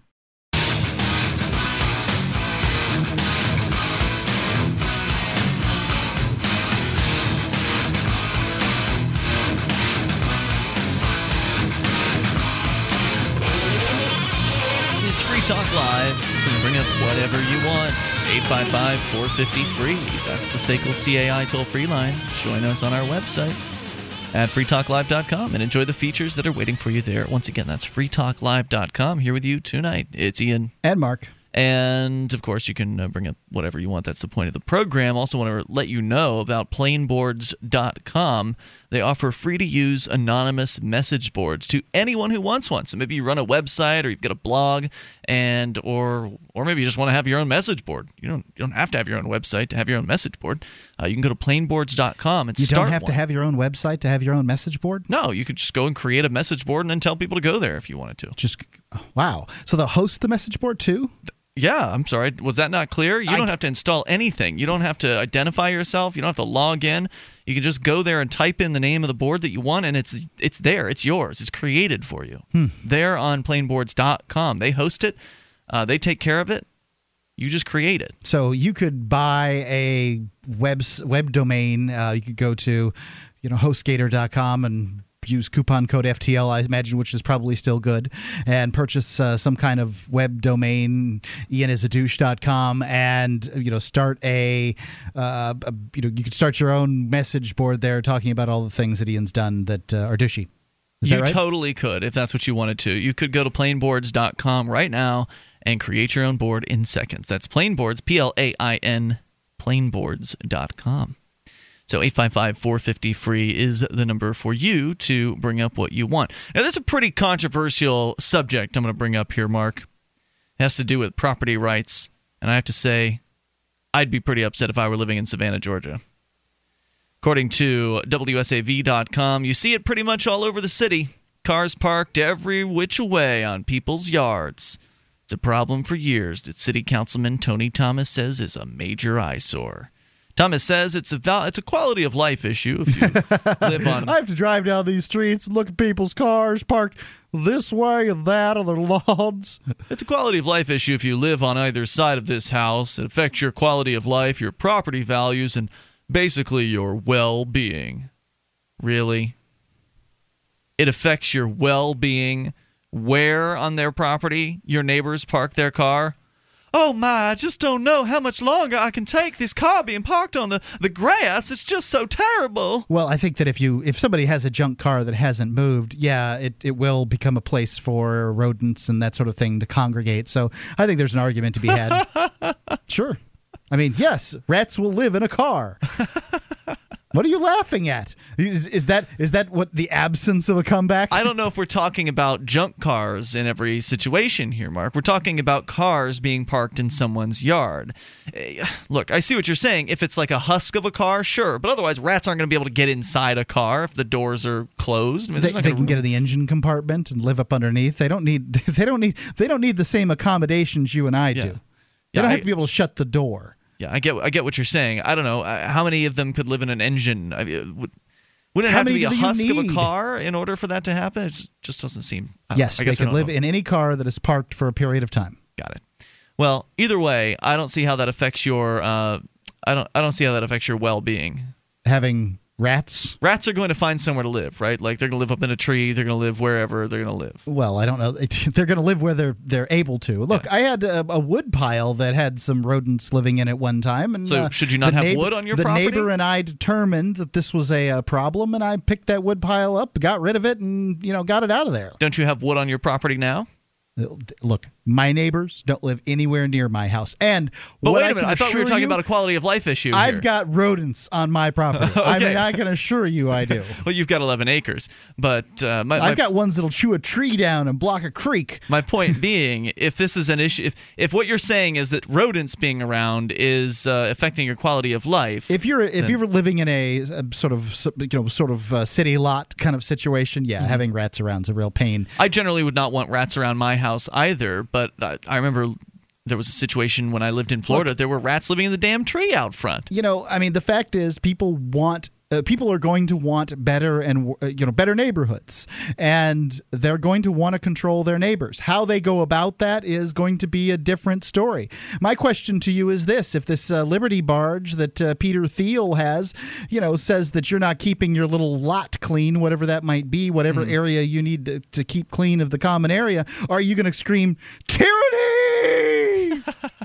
Well, no, because you would have consented. You would have gone into that with an agreement. you know, and, and We're talking about a government-run uh, area where no one has consented. Everybody is forced to live under these uh, home restrictions. To some extent, that's true, and some it's, it's not. I mean, here in, in you know Keene, New Hampshire, I'll grant you that they didn't come about the land in the way that you and I would consider to be the uh, the, the the the the most optimal way. However, if you don't like having uh, you know the problems dealing with their their city code and that kind of thing, you can move a couple of miles to another town and not have to deal with those problems. Well, I don't like running away from uh, from my problems, Yes, but and would you be running away from those problems on a piece of property that's? I mean, oh, we're I didn't talking sign about, an agreement with the city of Keene. I signed a, a say a buyer, uh, you know, a sale agreement with the person who used to own this house. I didn't. I didn't. The city of Keene was not a party to my contract. Yes, but if if one of these uh, places, wherever it might be, that this liberty little chunks of land say that you agree to abide by all the rules that we come up with, and those rules will be come up with based on a representative democracy format. I don't know if I would agree to live in a place like that. That, that, I'm just saying, there's competition in this area. You do get to choose which municipality you live in, and there are a lot of municipalities in the United States. Thousands, maybe tens of thousands of municipalities. I doubt we're up to hundreds of thousands, but I'll bet you that's at least tens of thousands of municipalities. And I mean, it's and in fact, most of these rules. so that means exist- it's okay to ban people from having cars in their yard. Uh, uh, look, I think that because that's what we're talking about here is people being able to control their property. I, it's not it's not okay to justify this by saying, well, there's a place you can go that doesn't have this rule. Well, what if I don't want to go there? What if I like living in Savannah, Georgia? What if I like the you know being on the water down uh, down in Georgia, the uh, the location of that particular piece of property? What if I appreciate my neighbors and the people that are down in Savannah? What if I don't want to go to wherever the you know hick town is that's uh, somewhere south or, or west of there? What if I don't like your junky lawn next door to me? Go move in a deed restricted. That's right. I've got to move, huh? Yeah. Like you should be able to have junk crap all over your lawn, decorate it with toilets or whatever you want to do. I've got to move. I've seen flower pots, uh, the toilets being made into flower pots. It's very funny. Yeah, I, I, I just, you know, whatever. it doesn't matter to me whether you have toilets out in your yard or whatever. It doesn't? Well, good. Then stop getting so but I can tell it. you that there are certain look. I lived next door to somebody whose uh, property was not maintained in a fashion that was ups- uh, acceptable to me. They had uh, you know, the four parking spaces in their driveway Mm-hmm. were full of junk cars. They had one running car, three of them were junkers. Then they had, uh, you know, they had actually blown up their plumbing and were coming over to my house to get five gallon bucks of buckets of water to wash themselves with. The the the uh, sewage still worked, but the, the you know they had no water. Some I mean, they were like- actually camping in the house when they sold the place. I guess they had to uh, take the the carpet out and set it on fire. I mean, it looked like the lawn. It was so dirty and disgusting. That's So, horrible. yeah, I mean, what do you do about instances like that? Well, I mean, what did you do about it? I paid them a couple of hundred bucks to clean up the junk cars and get them out of there so that I could sell the property at a better rate. Sell your my- property. Sell my house at a better rate, and I got the heck away from those people. Well, there you go. There's your solution. That's right. I turned those people over to somebody else. That's the best solution you've got. Those people are going to be who they're going to be, man. If you don't like that stuff, don't take the risk of living in a non-deed restricted neighborhood. You never know who your neighbor's going to end up being. Now, I think that I, for one, am worth. I'm going to take the risk because I I, think don't care. municipalities are too large of areas to decide these things, but I do think that we need smaller areas to be able to make these decisions. I think that's fine. If you but can you're get have a very difficult time turning current municipalities into deed restricted communities. If you can find 100% of the people to agree on a set of rules, then you've got your little your little neighborhood that you want to have. You get now you can create your deed restrictions and go off and have fun de- determining how high people's plants should be and what color their their houses should be. It's not my world, man. It's not a world I want to live in. And right now in Savannah, you apparently do currently have the ability to uh, park on their on a front lawn, but they are planning on getting tough, so called, on this problem. So we'll go. Uh, we'll give you a little more about what's going on in Savannah here in a moment. 855-450 free. That's the SACL CAI toll free line. Bring up whatever's on your mind. Take control of the airwaves. Free Talk Live.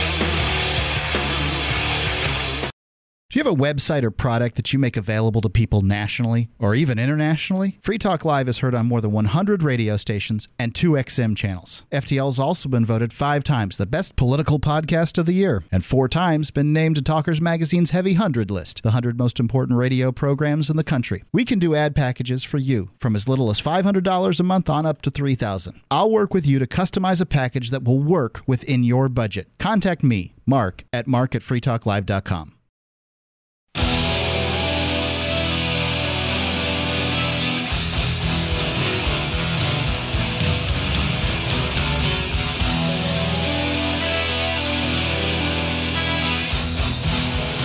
Is Free Talk Live. Toll free number for you 855 450 free. You can bring up anything you want. Take control of these airwaves 1 855 450 3733. And joining you here tonight, it's Ian. And Mark. We invite you over to our website at freetalklive.com. If you like this program and would like to support Free Talk Live, you can do that by becoming an amplifier. AMP stands for Advertise, Market, and Promote.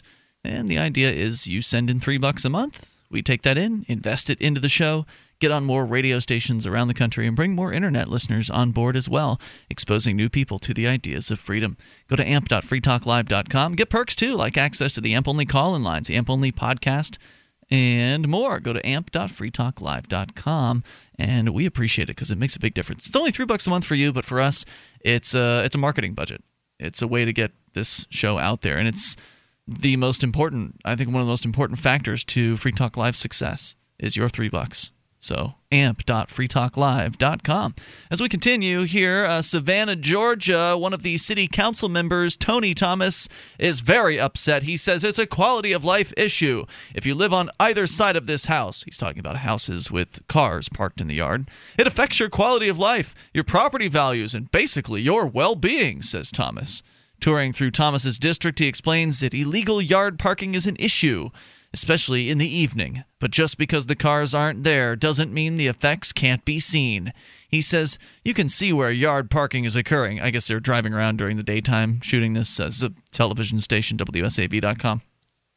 He says you can see where the yard parking is occurring. People are parking all over their front lawns. There's no grass growing, and it's usually houses that have high levels of occupants in it. Thomas is pleased the city is getting tough on this ongoing problem. I wonder if they're who they're going after with these high level of occupants. Poor people. You can see, he says, or Thomas uh, says that the uh, process excuse me, city uh, bureaucrat spokesperson uh, says Brett Bell says the process was rather cumbersome in the past and we were required to go to court and it really didn't fit for what the violation was. Bell says the city is switching up tactics. For the next 30 to 60 days, they'll be handing out warnings, but after that, it's $15 parking tickets and not just one. You'll get one every day until the problem is fixed and if you don't and if you don't feel like paying it, they have the power to boot any car you own on your property. On your own property. Wow. I think it's great, adds Thomas, and I hope we are aggressive with it. Is this uh, the the same city bureaucrat yes. uh, guy? Okay. Well, no, no, no. This is the city councilor. Sorry, the the politician. Yes. So he says, "I hope we are aggressive with it, and it changes attitudes and behaviors in these neighborhoods. Let's take back these neighborhoods from this type of behavior." Yard parking is not illegal if you do it the right way. According to city ordinances, you may park a vehicle five feet from an established driveway, but it must be parallel to said driveway. I love the rules. Okay, so I think that uh, people want to have some kind of rules and controls over the way their neighbors live their lives. I know it sounds so antithetical to what uh, libertarians seem to want, but you know, look, if you if you want freedom, buy yourself a little piece of land and stay the heck away from other folks. Because if you want to be able to park junk cars out there and that kind of thing, stop calling them junk cars. They're pointing out here that these cars are cars that are moved during the daytime. They're folks going to work after work. They're coming home. They're parking their damn car. They're going to their friend's house having a party or whatever, and they're parking their cars. I think mean, it depends on the you. neighborhood. I think it depends on the neighborhood as to whether or not this is acceptable behavior or not. I mean, there are some place there are times and places for different types of behavior, and there are different neighborhoods for different sort of That's parking. what I said. You go live in your little gated community where Right. you can determine how high everything is and how you know the grass and can I grow. don't know if it's possible. Now, I understand it's easier to use the government's force in order to get what you want in this situation, but I don't know if it's possible.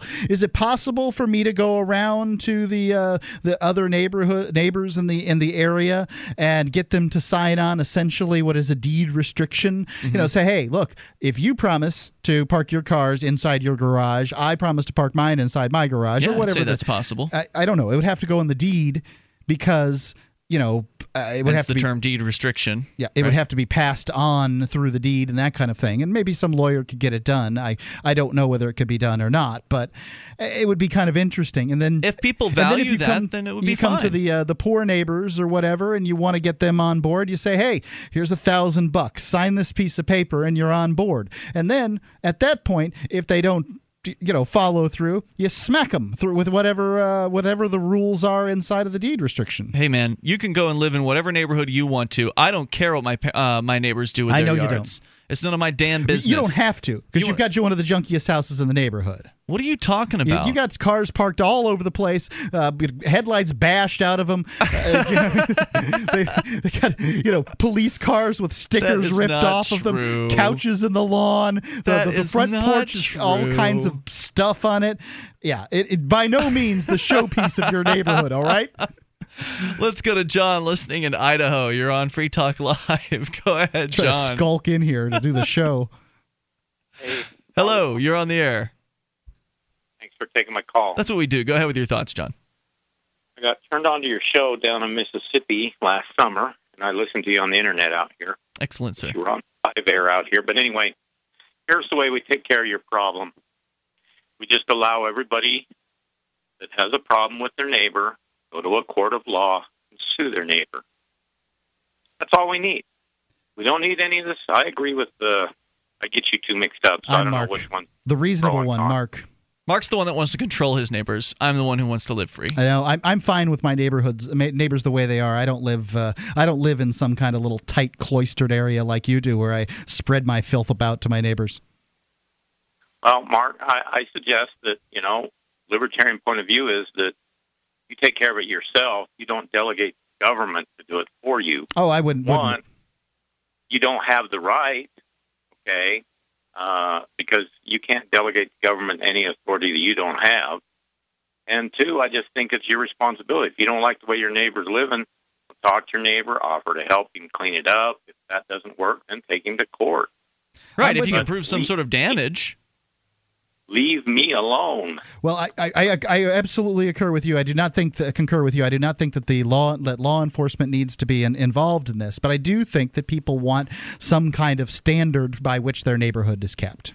And if it comes down to you know suing, remember that the you know Ian is not going to agree with you that suing's okay as long as uh, you know there's some kind of there's some kind of rule and you're taking somebody to court in order to enforce that rule. Now, if you can prove damages, you're talking about something entirely different. But you're going to have a hell of a time determining damages when it comes to uh, you know somebody Well, right, parking a car having a- sideways on their lawn. Right, exactly. There's no damage there, so leave me the hell alone.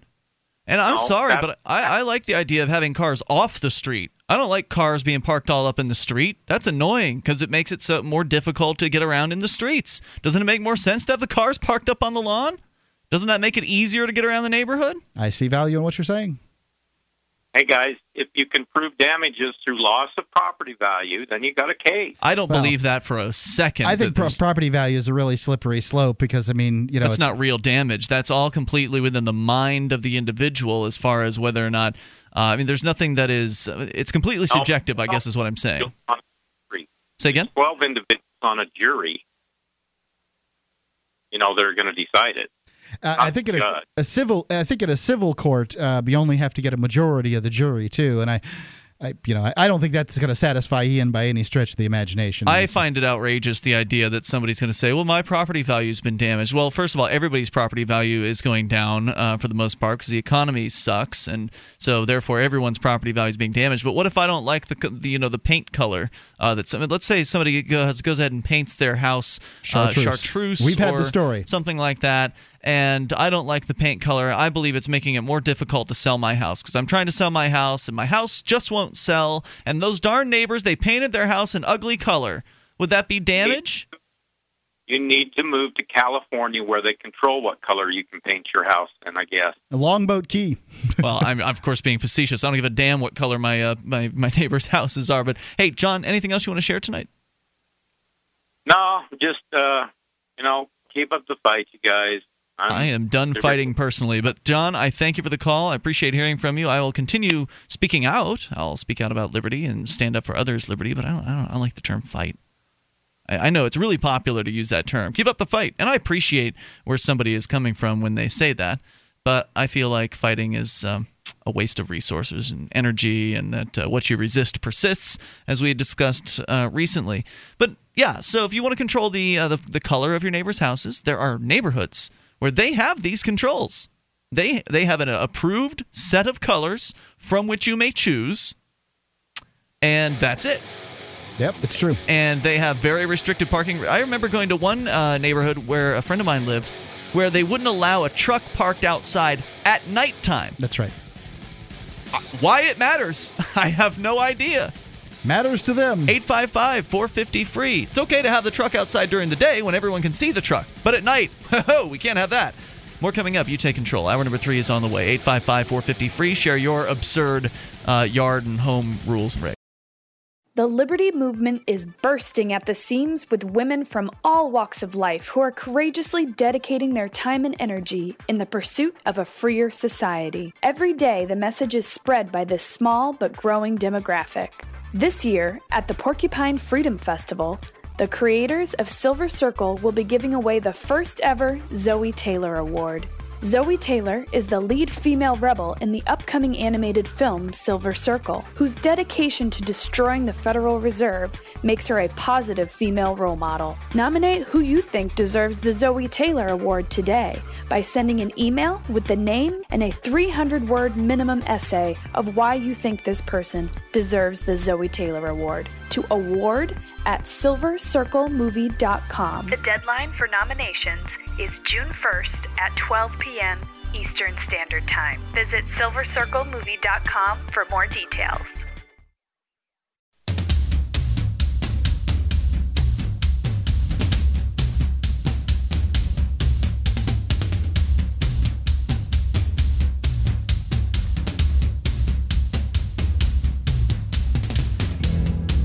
This is Free Talk Live. We are launching into the third hour of the program. You can dial in toll free and take control of the airwaves 855 450 free. It's the SACL CAI toll free line.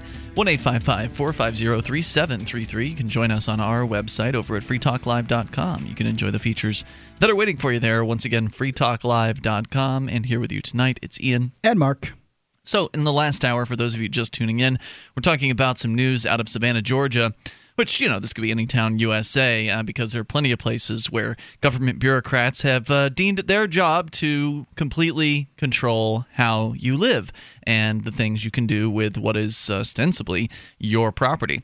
I was actually having a conversation with the local code, one of the local code enforcers, uh, just I think it was yesterday, where I was talking to him about how uh, you know, I'm a, I'm a big property rights guy, and I don't much appreciate the job that you do, dude. I mean, he's a nice enough guy, but he's going around threatening people because they've got a car in their side yard, for instance. What he threatened my neighbors about a few weeks ago, and I wrote up a blog post about it at freekeene.com, and he pulled me aside uh, the other day when I was in downtown Keene to talk to me about it. I probably spent about 10 minutes with a guy just chatting on the side of the, the street about how I don't appreciate the kind of you know the kind of work he's doing.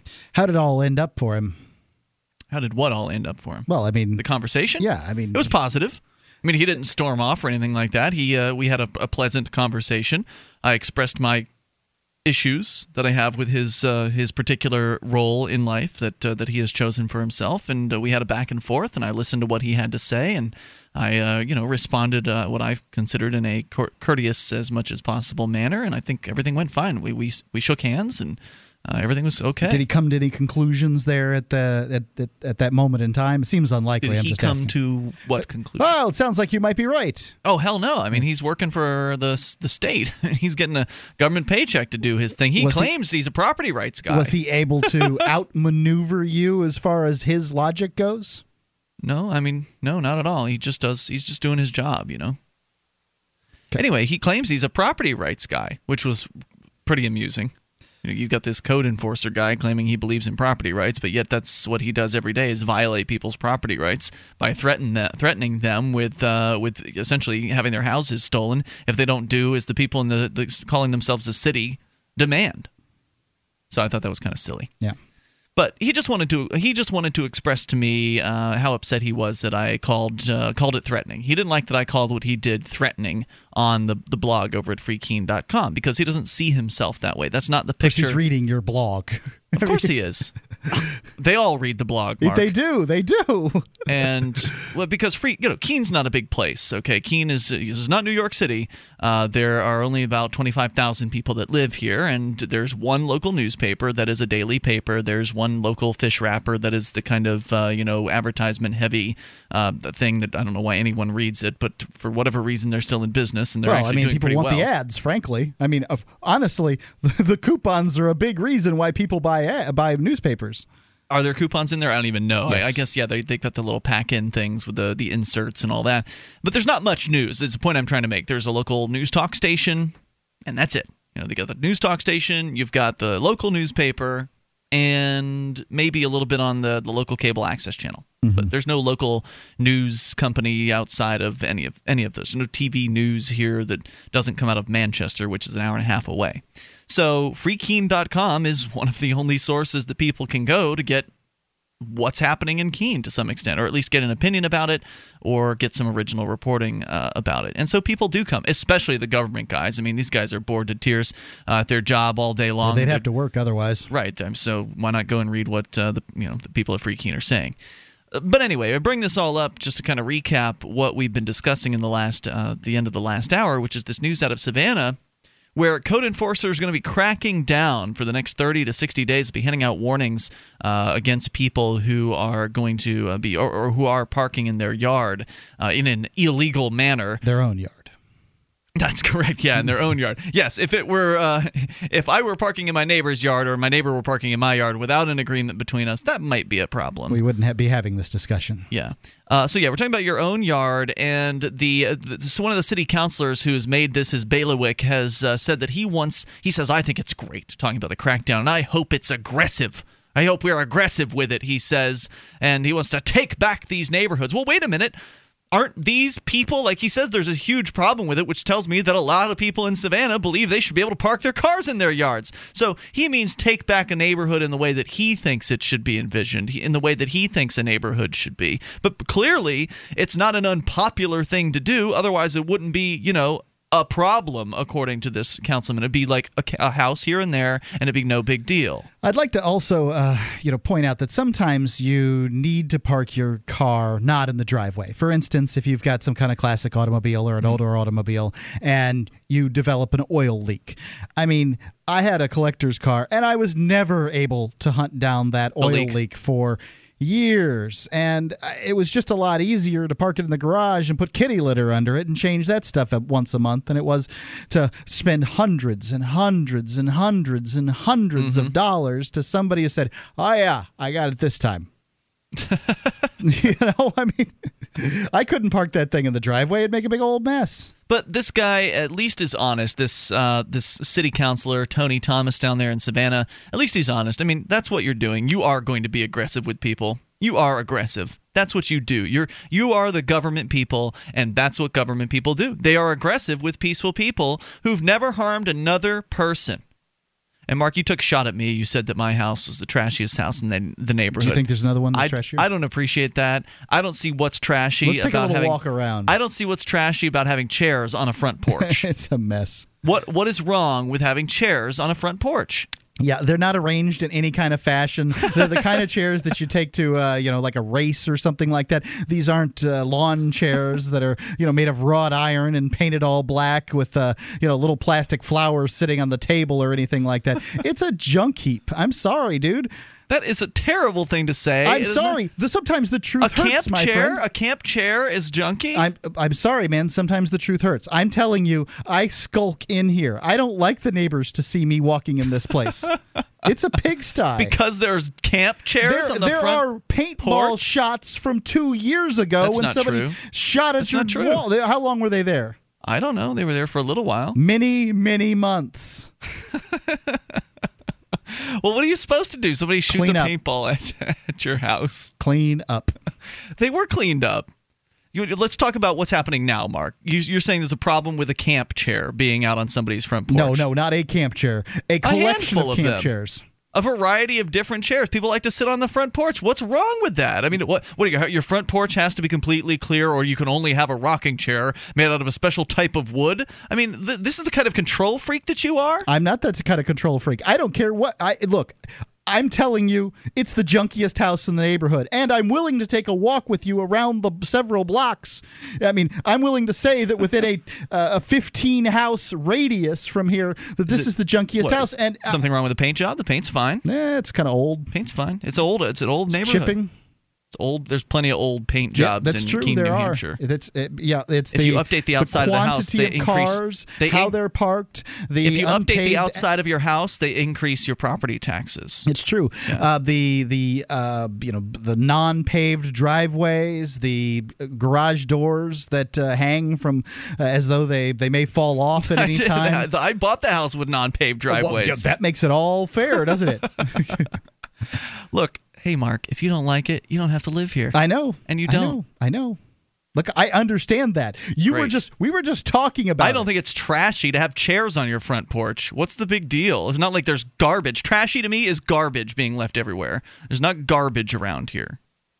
855 453. I saw a fruit cup laying in the driveway Well, as pick I came it up. in. Oh, There's yeah, neighbors now with I'm- kids around now here, I'm, you know? Now I'm your your There's no janitor. There's no neighbors. I don't have any kids on this property. There's neighbors with kids that live around here. Must have been them. So we'll continue here. Only We'll, kids eat fruit cups. we'll take your call. We'll take your calls about anything you want. Uh, but I, you know, I have to say that I, I just don't appreciate these government bureaucrats telling everybody how to live. It's none of your damn. It's none of your damn business. Leave me alone. Leave my tenants alone. They're not hurting anybody. So what if they got chairs on their front porch? It's comfy. Yours too. Yeah, I like having chairs on my front porch. I like being able to sit out and enjoy the outdoors. When was the last time that happened? Uh, let's see, probably yesterday. side? 855 450 free. You take control. You don't live here, Mark. What the hell do you know? I'm here many hours a day. More on the way. You can take control. This is Free Talk Live. Bardo Fest is a camping gathering at Bardo Farm, an off the grid, eco friendly farm in Croydon, New Hampshire. Attendees will enjoy live music performances, sustainability workshops, comedy, firearms education, terrific farm raised food, vendors, and camping under the stars. Treat yourself and relax at Bardo Fest, May 25th through the 28th. A full festival pass, including camping, is just $50. Go to bardoproject.com. B A R D O project.com.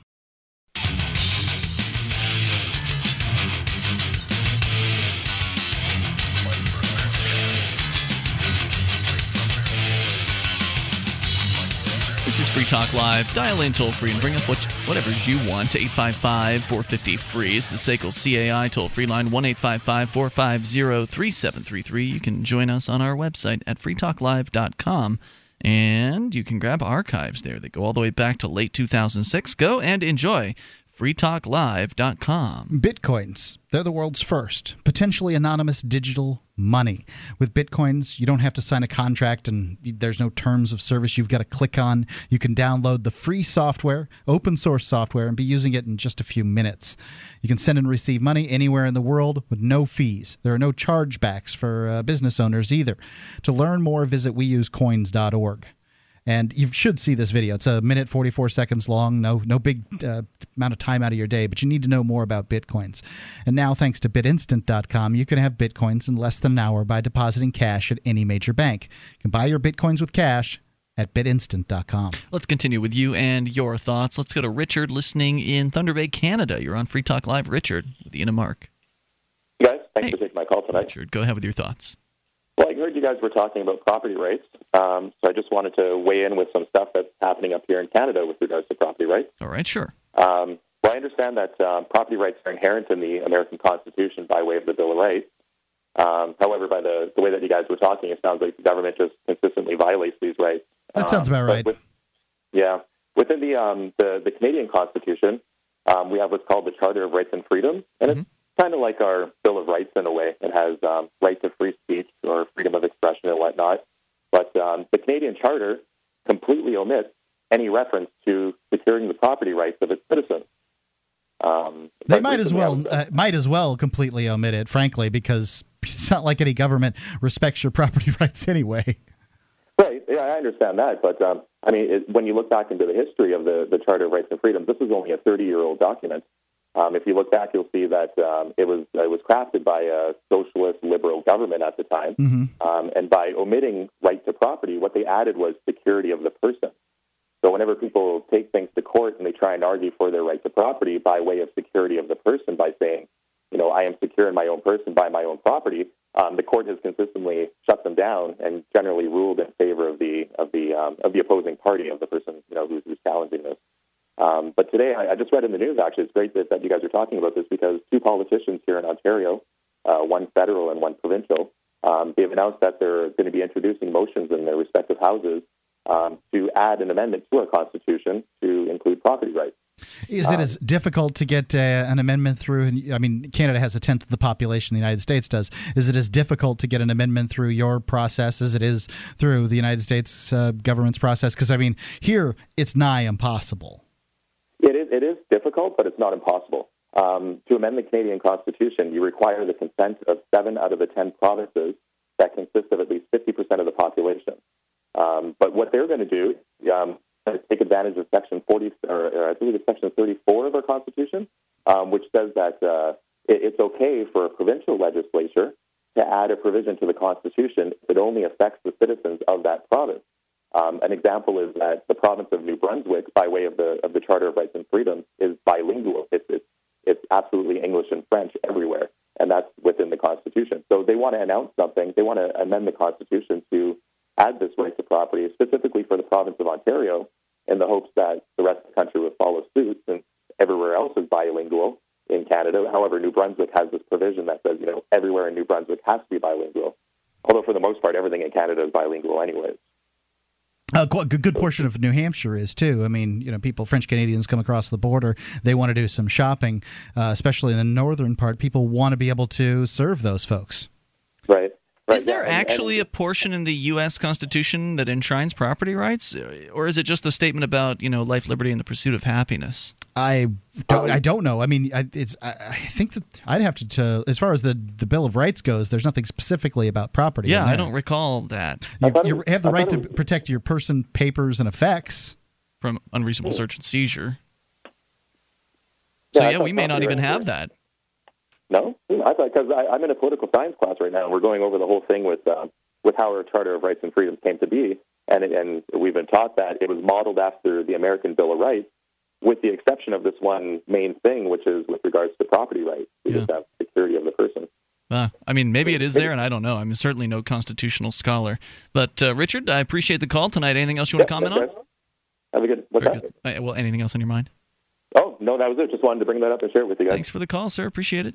855 450 free. Jed is on the line listening in Casper, Wyoming. Jed, you're on Free Talk Live. Hey, uh, like even that last call serves to serves to just say like the ridiculous amount of rules and regulations regarding what you can do and what you can't do with your own property. Like really, I have to listen to all of this kind of ridiculous nonsense to decide if I can put a trailer on my my own trailer on my own property. Yep. But uh, yeah, I know. Yeah, that's But what it's like. what what what's that? That's what it's like, you know.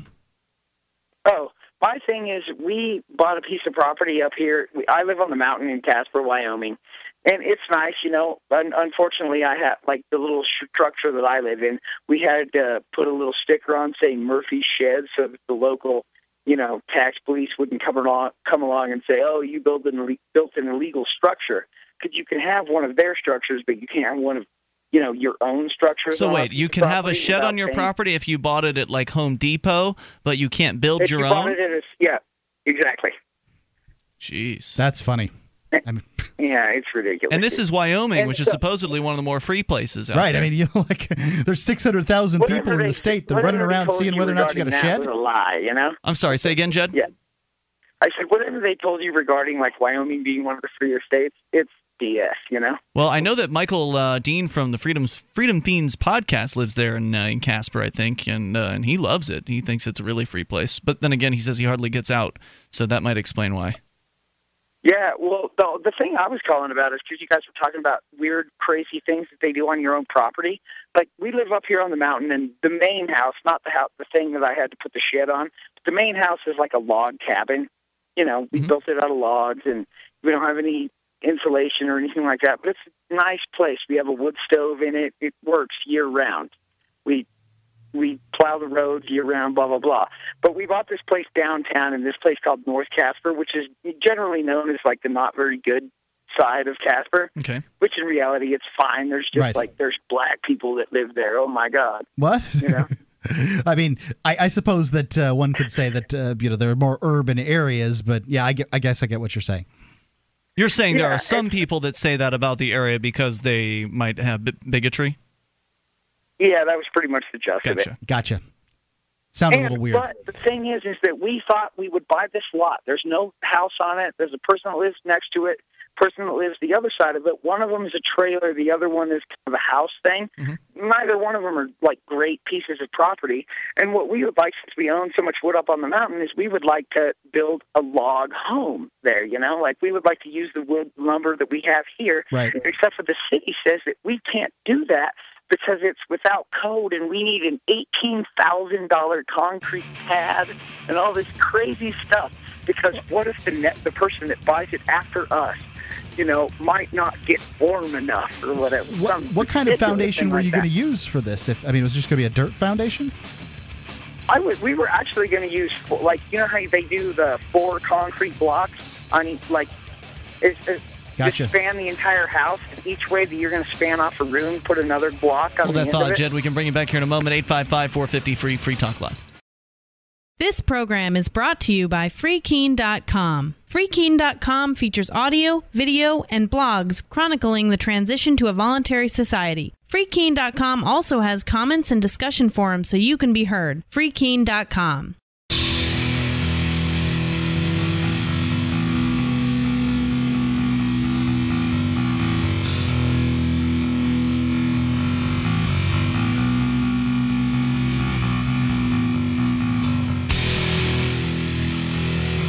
You can take control of the airwaves by dialing in toll free at 855 450 free. It's the SACL CAI toll free line 1 855 450 3733. You can join us on our website over at freetalklive.com and enjoy the features that are waiting for you there. Once again, freetalklive.com. We've got news updates and listening options and Shrine of Female listeners and more. We give it all away to you. freetalklive.com. Uh, Jason Osborne of SACL CAI wants to remind you to uh, once a week share your favorite episode of Free Talk Live on Facebook or Twitter or whatever your social networking site is, G plus whatever it might be. And SACL CAI is a company that handles accounts receivable. You can see their banner at freetalklive.com. It's the top one on the right hand side of the page, has been for many years. SACL CAI. We're talking about building codes, regulations, uh, city governments coming in, telling people how to live, how to uh, what they can put in their yards, and controlling the behavior and uh, and how you live your life on your own property. It really frustrates me, and I think that people should be left alone. If you want to uh, live in a place where people can control one another, go ahead and get into a deed restricted neighborhood, and then you can have all the the battles that you want with your neighbors over at your uh, deed, little deed restriction. What do they call them? The the community association meetings or whatever. You go ahead and have your own little local government and uh, go run for elections and try to pass controlling uh, statutes on your uh, your neighbors. Have a blast with that. Just leave me and everybody else like Jed here in Wyoming uh, alone. Jed wants to build his own log cabin. Put it up on blocks like an old Jeep. in Casper, Wyoming, and uh, they don't like the way you want to build this thing. You're saying you just want to basically bring some logs on a on a lot and, and build yourself a cabin. They're saying you got to have some crazy foundation thing going on. Well, not only that, yeah. I mean, I understand how incredibly boring this must be for anybody that doesn't have to go through something that like this. I think But everybody when you has. talk about something like it, and somebody is going through it, it's a passionate subject. Oh, you know, yeah. because you can't do your own thing on your own property, kind of gig. I And absolutely understand. Yeah, I know. The the basic thing is they want a certain amount like the concrete pad that they have on there is not like able to con- sustain the structure that we want. And you know, we've been living up on this thing on the mountain for a long, long time and it's fine. And basic and if you want to log things you want to create a log structure, they say that's fine, but what you have to do is create a stru- like you know how they insulate like they in normal houses they make one wall and then they make another little thing where the insulation goes and then you put your sheetrock over it. I think so. I mean, Supposedly that's what. Oh well, that's how they do it, and you have to do that because the next resident might not be able to sustain a fire. I don't really know what their reason is. Probably just some ridiculous bureaucratic reason. But Hey, get a house, get a house it- inspection before you buy a house, so you know what you're getting into. I would think that if anybody knew bought a log cabin, they would understand that the R factor of logs tends to be somewhere between two and six, maybe eight. Uh, That's the insulation rating. yeah, the insulation value of those logs is isn't real high, and uh, I mean, you know, But they're pretty. I like those log cabin looks. They're kind of well, pretty. it depends. Yeah, on, if he's going to build a, a rustic one. Mine. Say again, Jed. I said the thing is, who cares? It's mine. I'm going to live there. Yep. So don't even worry about it, kind of thing. You know. So if you start they- building this cabin, they're going to come send men with guns to stop you.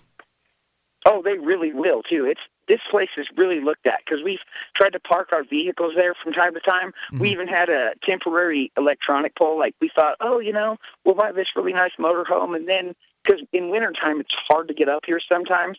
Like they have we have to wait till they plow it out. So oh, no, well we can stay down from time to time. No, not the case. Look at that, and they will come and send people immediately. Jed, good luck, man. Thanks for the call tonight. I appreciate hearing from you. Oh, Thanks so much, man. Yep, 855 450 free. That's the SACL CAI toll free line. It never ends. And and by the way, Now, when I was building my house, I, I'm not trying to build, uh, you know, a, a log cabin sitting up on blocks or anything like that. I'm trying to build a real house, real foundations, the whole thing, exactly as they want it. But then you have to. They they wanted this uh, site plan, which is a five thousand dollar piece of paper, Whoa. and then, and then you've got to get these permits to build, and you got to get the that's pretty sweet for the site plan guy, huh? yeah, and variances from you know this government agency and then that government agency, and you know in small towns they meet once a month, and so you know it took me several months just to get several months just to get through their process in order to get a piece of paper to be able to build. I think I bought in Didn't August. you just tell me a moment ago that I should move out to uh, some small town? I mean, it doesn't sound that much worse than uh, here in Keene. Uh, d- uh, when was the last time you built a house? Never. Okay. That sounds pretty awful to me. Well, I don't suggest building houses. If you here, here's what you should do. If you want to build a house, first you need to get acclimated. So take ten thousand dollars and crumple up the bills and put them in a pile and set them on fire, because then you'll get some small inkling as to what it's like to build a house. Because I. s- Bought, built a house for about two hundred and forty thousand dollars. That's Oh worth about one hundred and forty thousand dollars now. yeah, how many square feet is it? Yeah, it's Like it's a whopping 800 square feet upstairs. There is another uh, little room downstairs in the the garage next to the utility room, but oh Damn. man, don't build. And unless you're going to build some shed like uh, Jed is there and uh, you know try to live in that, that's I suppose you know not going to cost you too much. He's he's trying to do it on the cheap, but uh, Who can blame him if it costs that much to do a real one? and I, I, I got it cheap. I mean, the labor Yeah. building my house, it That's was some friends of mine. You're paying tw- like 10 bucks an hour Ten or bucks an something. hour or something. So. I don't know what it would have been to like to build the eight, the palatial 800 square foot uh, edge estate uh, if I was actually paying people living wages. Wow. So yeah, I mean it it doesn't get any easier when you are going building the kind of houses they want. I wasn't going to build a house with the you know bad wiring or anything like that. Mm-hmm. I'm going to live in it. My kid's going to live in it. Right. So, you don't want it to burn down. right. All right, 855 450 free. In other news, texting while walking is now a crime. At least if you live in Fort Lee, New Jersey. And it could be coming to a city near you. Because remember, these government bureaucrats, they like to eyeball what the other bureaucrats are doing around the country. And then, oh, it's working in Fort Lee. Let's let's try that here. We could give people tickets. We could and those tickets will be a hundred bucks a piece, and Yeah. that will make it so that the police are working harder and paying for themselves more. $85 actually, Mark, not a 100 $85 if you are caught texting while walking. According to the chief of the Fort Lee How many steps is walking? They'll know when they see it. it's a big distraction, says the uh, chief of the police, uh, Thomas Ripoli. Pe- pedestrians aren't watching where they're going, and they are not aware. Ripoli said the borough. Sometimes it's true. I mean, they're walking into s- s- you know signposts and all kinds of stuff. And that uh, I think is punishment on its own. I would concur with you completely. Ripoli said the borough, which I'd is like to get some video of it. Home to approximately thirty-five thousand Wasn't there a lady who walked into like uh, in a mall was texting and like walked into a fountain? Probably. it was hilarious. I don't know. I, I, what did you see video of that one? Yeah, I think so. Okay. Uh, it says here he's uh, the, the the city or the the borough has suffered three fatal pedestrian involved accidents this year. He hopes his crackdown. It doesn't say whether or not the accidents had They're anything saving to do your with life, texting. folks. Eighty-five dollars at a time. He is, hopes that his crackdown on people who display dangerous behavior while walking will make his town safer. But not everyone is on board with the idea of issuing $85 tickets. Resident Sue Cho says, When I walk, I still look around. I'm not like constantly looking down the whole time. Another woman complained about the tickets. She said they're a lot of money. Officers handed out pamphlets during a short grace period in March before How about they, just began- hand out the pamphlets? I mean, if they see somebody walking while texting, hand them the pamphlet. But that doesn't raise money for the police department. This is this isn't about changing if it was behavior. actually, yeah, if it was actually about you know saving people in some way, shape, or form, then that's what they'd be worried about.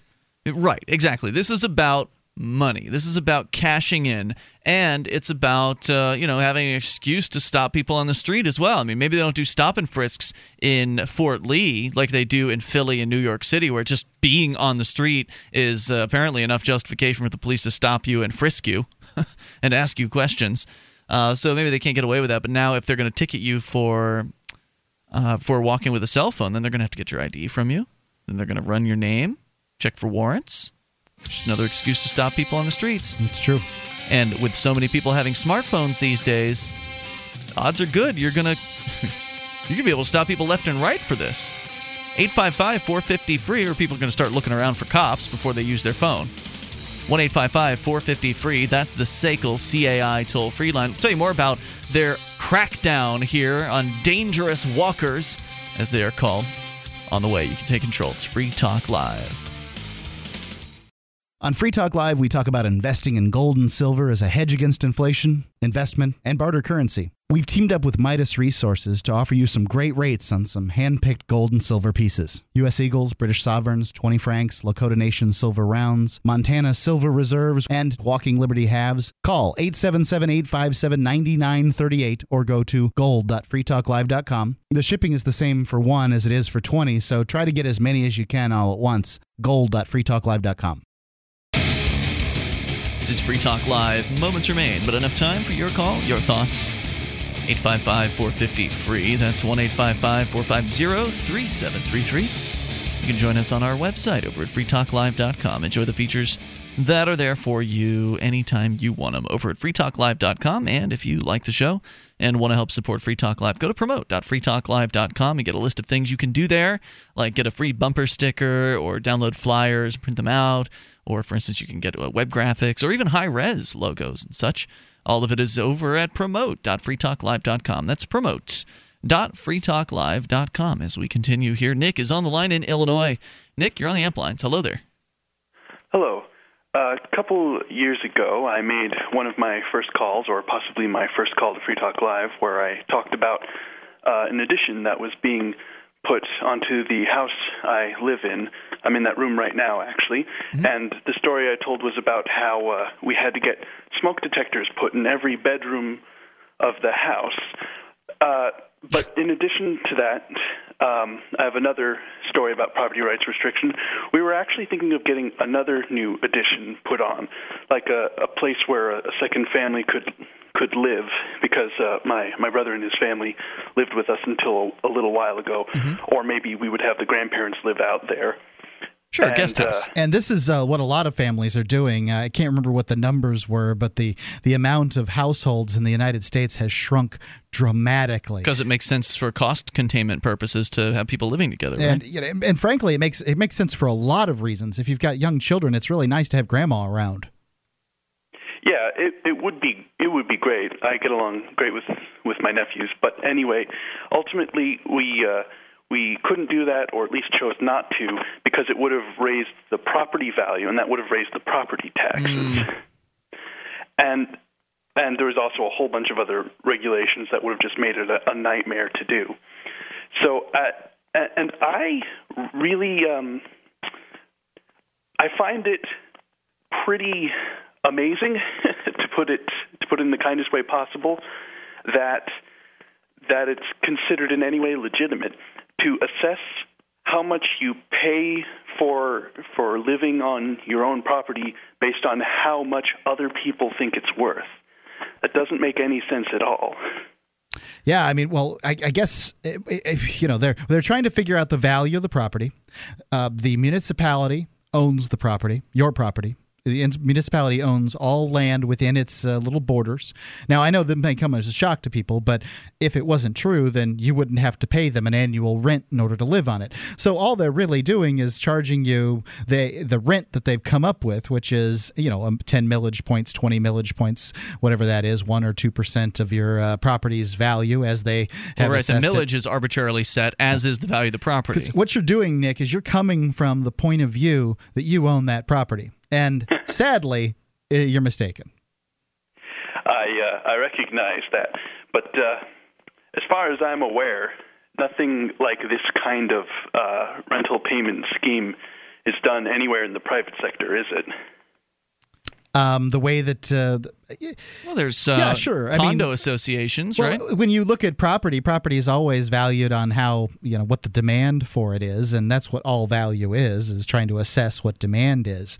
So they're just charging you based on. I mean, you're their slave too. When you built that house, that became theirs. I mean, it was just a flat piece of land at one point, and then a person built it. You've improved and, their property, right? Them. You improved their property for you, and then they took the value upon it and, and charged it. I mean, it, it's a it's a really sick way that only could be it can only be described as, as slave labor. I mean, it's or serf labor. I don't I don't really even know what to come up with. Well, I hope that someday we can get enough property owners together in the same place to have a property tax revolt. Because it, and eventually, if enough people ignore these government people, they're going to have to go away. They can't they can't handle non-cooperation. In the 1600s, the levelers movement had some success with the same sort of thing. Really? Yep. I've not heard of this. Well, you need to look these. What happened up. to them? well, at some point or another, they they, they got some kind. They some kind of exterminated? slow amount of uh, success, and then They got you know, leveled. they, they went away. I mean, each generation has its own passions. You know, hundred years ago, Americans cared far more about freedom and liberty than they do today. Yeah, what do they care about today? Television, I, I don't pop know. Pop culture. You got to got to worship the military. There's that too. Nick, any other thoughts? No, that's all. Thank you, sir. Appreciate the call. 855 450 free. Jimmy is listening in Indy to WXNT. Jimmy, you're on Free Talk Live. Yeah, I was wondering because a friend, my brother built a garage one time in Warren Township up here in Indianapolis, and he had it inspected by the city, and the city said he built it in three feet too close to the fire lane. He looked at the guy and he said, "What the hell you want me to do? Knock it down so I can rebuild it?" Yep. That's the kind of bureaucracy they got working. He told him yes, right? Like that's what they wanted him to do? Yeah, well, he said, "What do you want me to do? Knock down the garage and move it three feet out of the fire lane, which is a small alley." Mm-hmm. He couldn't. He said, "You know, why didn't you tell me that before I built it?" Oh, and they often- made him do it, right? They made him knock it down? No, no, no. He just left it the way it was. The guy signed it off. Wow. Oh, you wow, you got lucky. Yeah, you know, and sometimes these things will happen. The city bureaucracy is just not willing Yeah. to, you know, come down on somebody, and so they'll just sign off on it. It gets grandfathered in, and then you know, if somebody somebody else has to hmm. deal with the problem sometime some point in the future. Right. Jimmy, anything else you want to share? in the '80s, by the way. Yeah, well, things haven't changed since then. They've gotten worse. Well, we have property tax here, and it's ridiculous. I bet you I ran do. into a woman at a bar downtown, and she's pissed off. Excuse me. That's all right. She's mad at the governor because her property in Broad Ripple went up over three hundred dollars. Now, what is it that you're paying down there for property tax? Well, a friend of mine, she's paying about three hundred a month. My sister pays more That's than that because she's in Center, Center Township. She pays up it's over four hundred. My brother over in Warren, I don't know what he makes, and I got a brother who lives up near uh, Wanamaker, Indiana, which is in the corner of the county.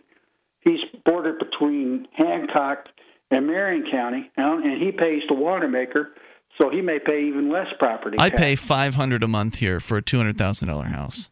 Really, it's it's every crazy. six here. You guys, do you have an income tax in Indiana? uh, In Indiana? Oh, we got income tax everywhere. Okay. Yeah, and income We tax even in have most an states. Inheritance tax, but we have a governor who's running named Greg against Pence here, and he wants to do away with the inheritance tax. There's a lot of governors want to do away with Yeah, well, that. they want a lot of things, right? When they're campaigning, and then all But of a see, sudden, when my mother passed away, we had to pay five grand to transport her body over to Kentucky. Really? Yeah, Wow. I thought this was what hearses were for. I thought so. Well, that's what it was. Oh, State of Indiana charged them five thousand dollars for the hearse. the the whole death industry is a huge scam. They are really tied in with the And then government. my- Then the guy at the funeral home in Kentucky wanted us to pay the other. He said, "You go talk to Shirley Brothers. It cost me five grand to get her across Indiana." It's a huge scam. I mean, they they are a lot of these uh, funeral homes and these guys are tied in big time with the state. Uh, they are Yeah. guaranteed business by the state. It's Yeah, not like you you know, grandma dies, you can't just go uh, have a little funeral pyre in your backyard and uh, take care of things. No, you've got to go through the state approved uh, processes and, and pay through the nose. One of the quotes I referred to in my book is Timothy Lear. Kubler Ross. She Sorry wrote a s- a story about that, and I mean a book on it in 1970s called "The High Cost of Dying." No doubt. Jimmy, thanks for the call tonight. Appreciate hearing from you. Gotten higher. You can believe that. Well, right, and that's just it. I mean, he was talking about his uh, brother with the, the house and the three feet too close to the fire lane. This was back in the 80s. Things haven't gotten better; they're getting worse. And the the, the longer He's time lucky he didn't have to tear the whole thing down and move it because it's is. happened as many times as it hasn't. Sure has. Uh, you know, th- but it does keep getting worse because the governments keep coming up with new rules, new cons- you know, new uh, guarantees to construction companies. That's what a lot of this stuff is. It's a guaranteed business to politically tied in construction organizations. You know, oh, you have to use this certain type of uh, tie down for your roof in Florida, and only this one company sells these things. And there's a, a lot of uh, business As being I funneled by understand, uh, the, the Caterpillar Equipment Company was big into uh, making the rules as far as putting in uh, drain leach fields and, and that kind of thing. so they could come dig stuff out for folks. So I hear. Well, I don't think they actually did it, but they sell the equipment to people who do do they it. rent it too, I would imagine, or companies buy it and then rent it. Yeah. Uh, so yeah, they, they just keep getting more and more restrictive. The rules continue to be piled on. I mean, find me an area in which they've been rolling this stuff back. Find find me a, a place in this country or anywhere where these regulations on building have been rolled back and it's been easier, made been made easier. It's very rare that you come across this. Maybe in smaller towns, like I think Wayne, who used to be on the show on Wednesday nights, said that they got rid of zoning in his town or something like that. But that'd be an incredible uh, step. Like maybe in smaller towns, yeah, but in a larger, more urban area, no way. Too many people are making too much money uh, within you know And these construction. It's ten businesses. steps forward, one step back when it comes to zoning. I mean, for every one town that might get rid of zoning, there's. I mean, I, I'm, I'm I hesitate to say ten. There's a hundred that have just instituted it in the same year. I'm sure. Oh, by the way, on the texting while walking thing in in Fort Lee, New Jersey, they've just started uh, cracking down on this. Eighty-five dollar tickets are going out already. Over 117 tickets have been issued, and the city is now going aggressively after what they call dangerous walkers. The studies find that texters are 60% more likely to veer off of a straight line than non-texters. Yeah, so look for that one coming to a town near you. See you tomorrow night online in the meantime at freetalklive.com. Hey, this is Mandrake. And this is Jay. And we're getting ready for PorcFest 2012. PorcFest is the Free State Project's Porcupine Freedom Festival. It's happening June 18th to the 24th at Rogers Campground in Lancaster, New Hampshire. And this year's PorcFest will be the best yet. Why is that, Mandrake? Because of all the great speakers that'll be there? Or maybe the family fun events? Perhaps you're excited about Flaming Freedom's big gay dance party? Actually, I had no idea any of that goes on. You had no idea because you and I spend all our time running the George's famous baklava food stand. And that's why I'm so excited. Every year we get to meet so many great people who stop by for food and jokes, some of which are a little dirty. Yeah, about the dirty jokes, we should try not to offend so many people this year. It was one person, and I thought her wooden leg was for the pirate party. Oh, and don't forget all those times you walked away for five minutes only to return two hours later. I kept getting mauled by all my fans. You fell asleep on a picnic table. Oh, right. Hey, you want to wrap this up? Go to porcfest.com and register today. That's P O R C F E S T.com.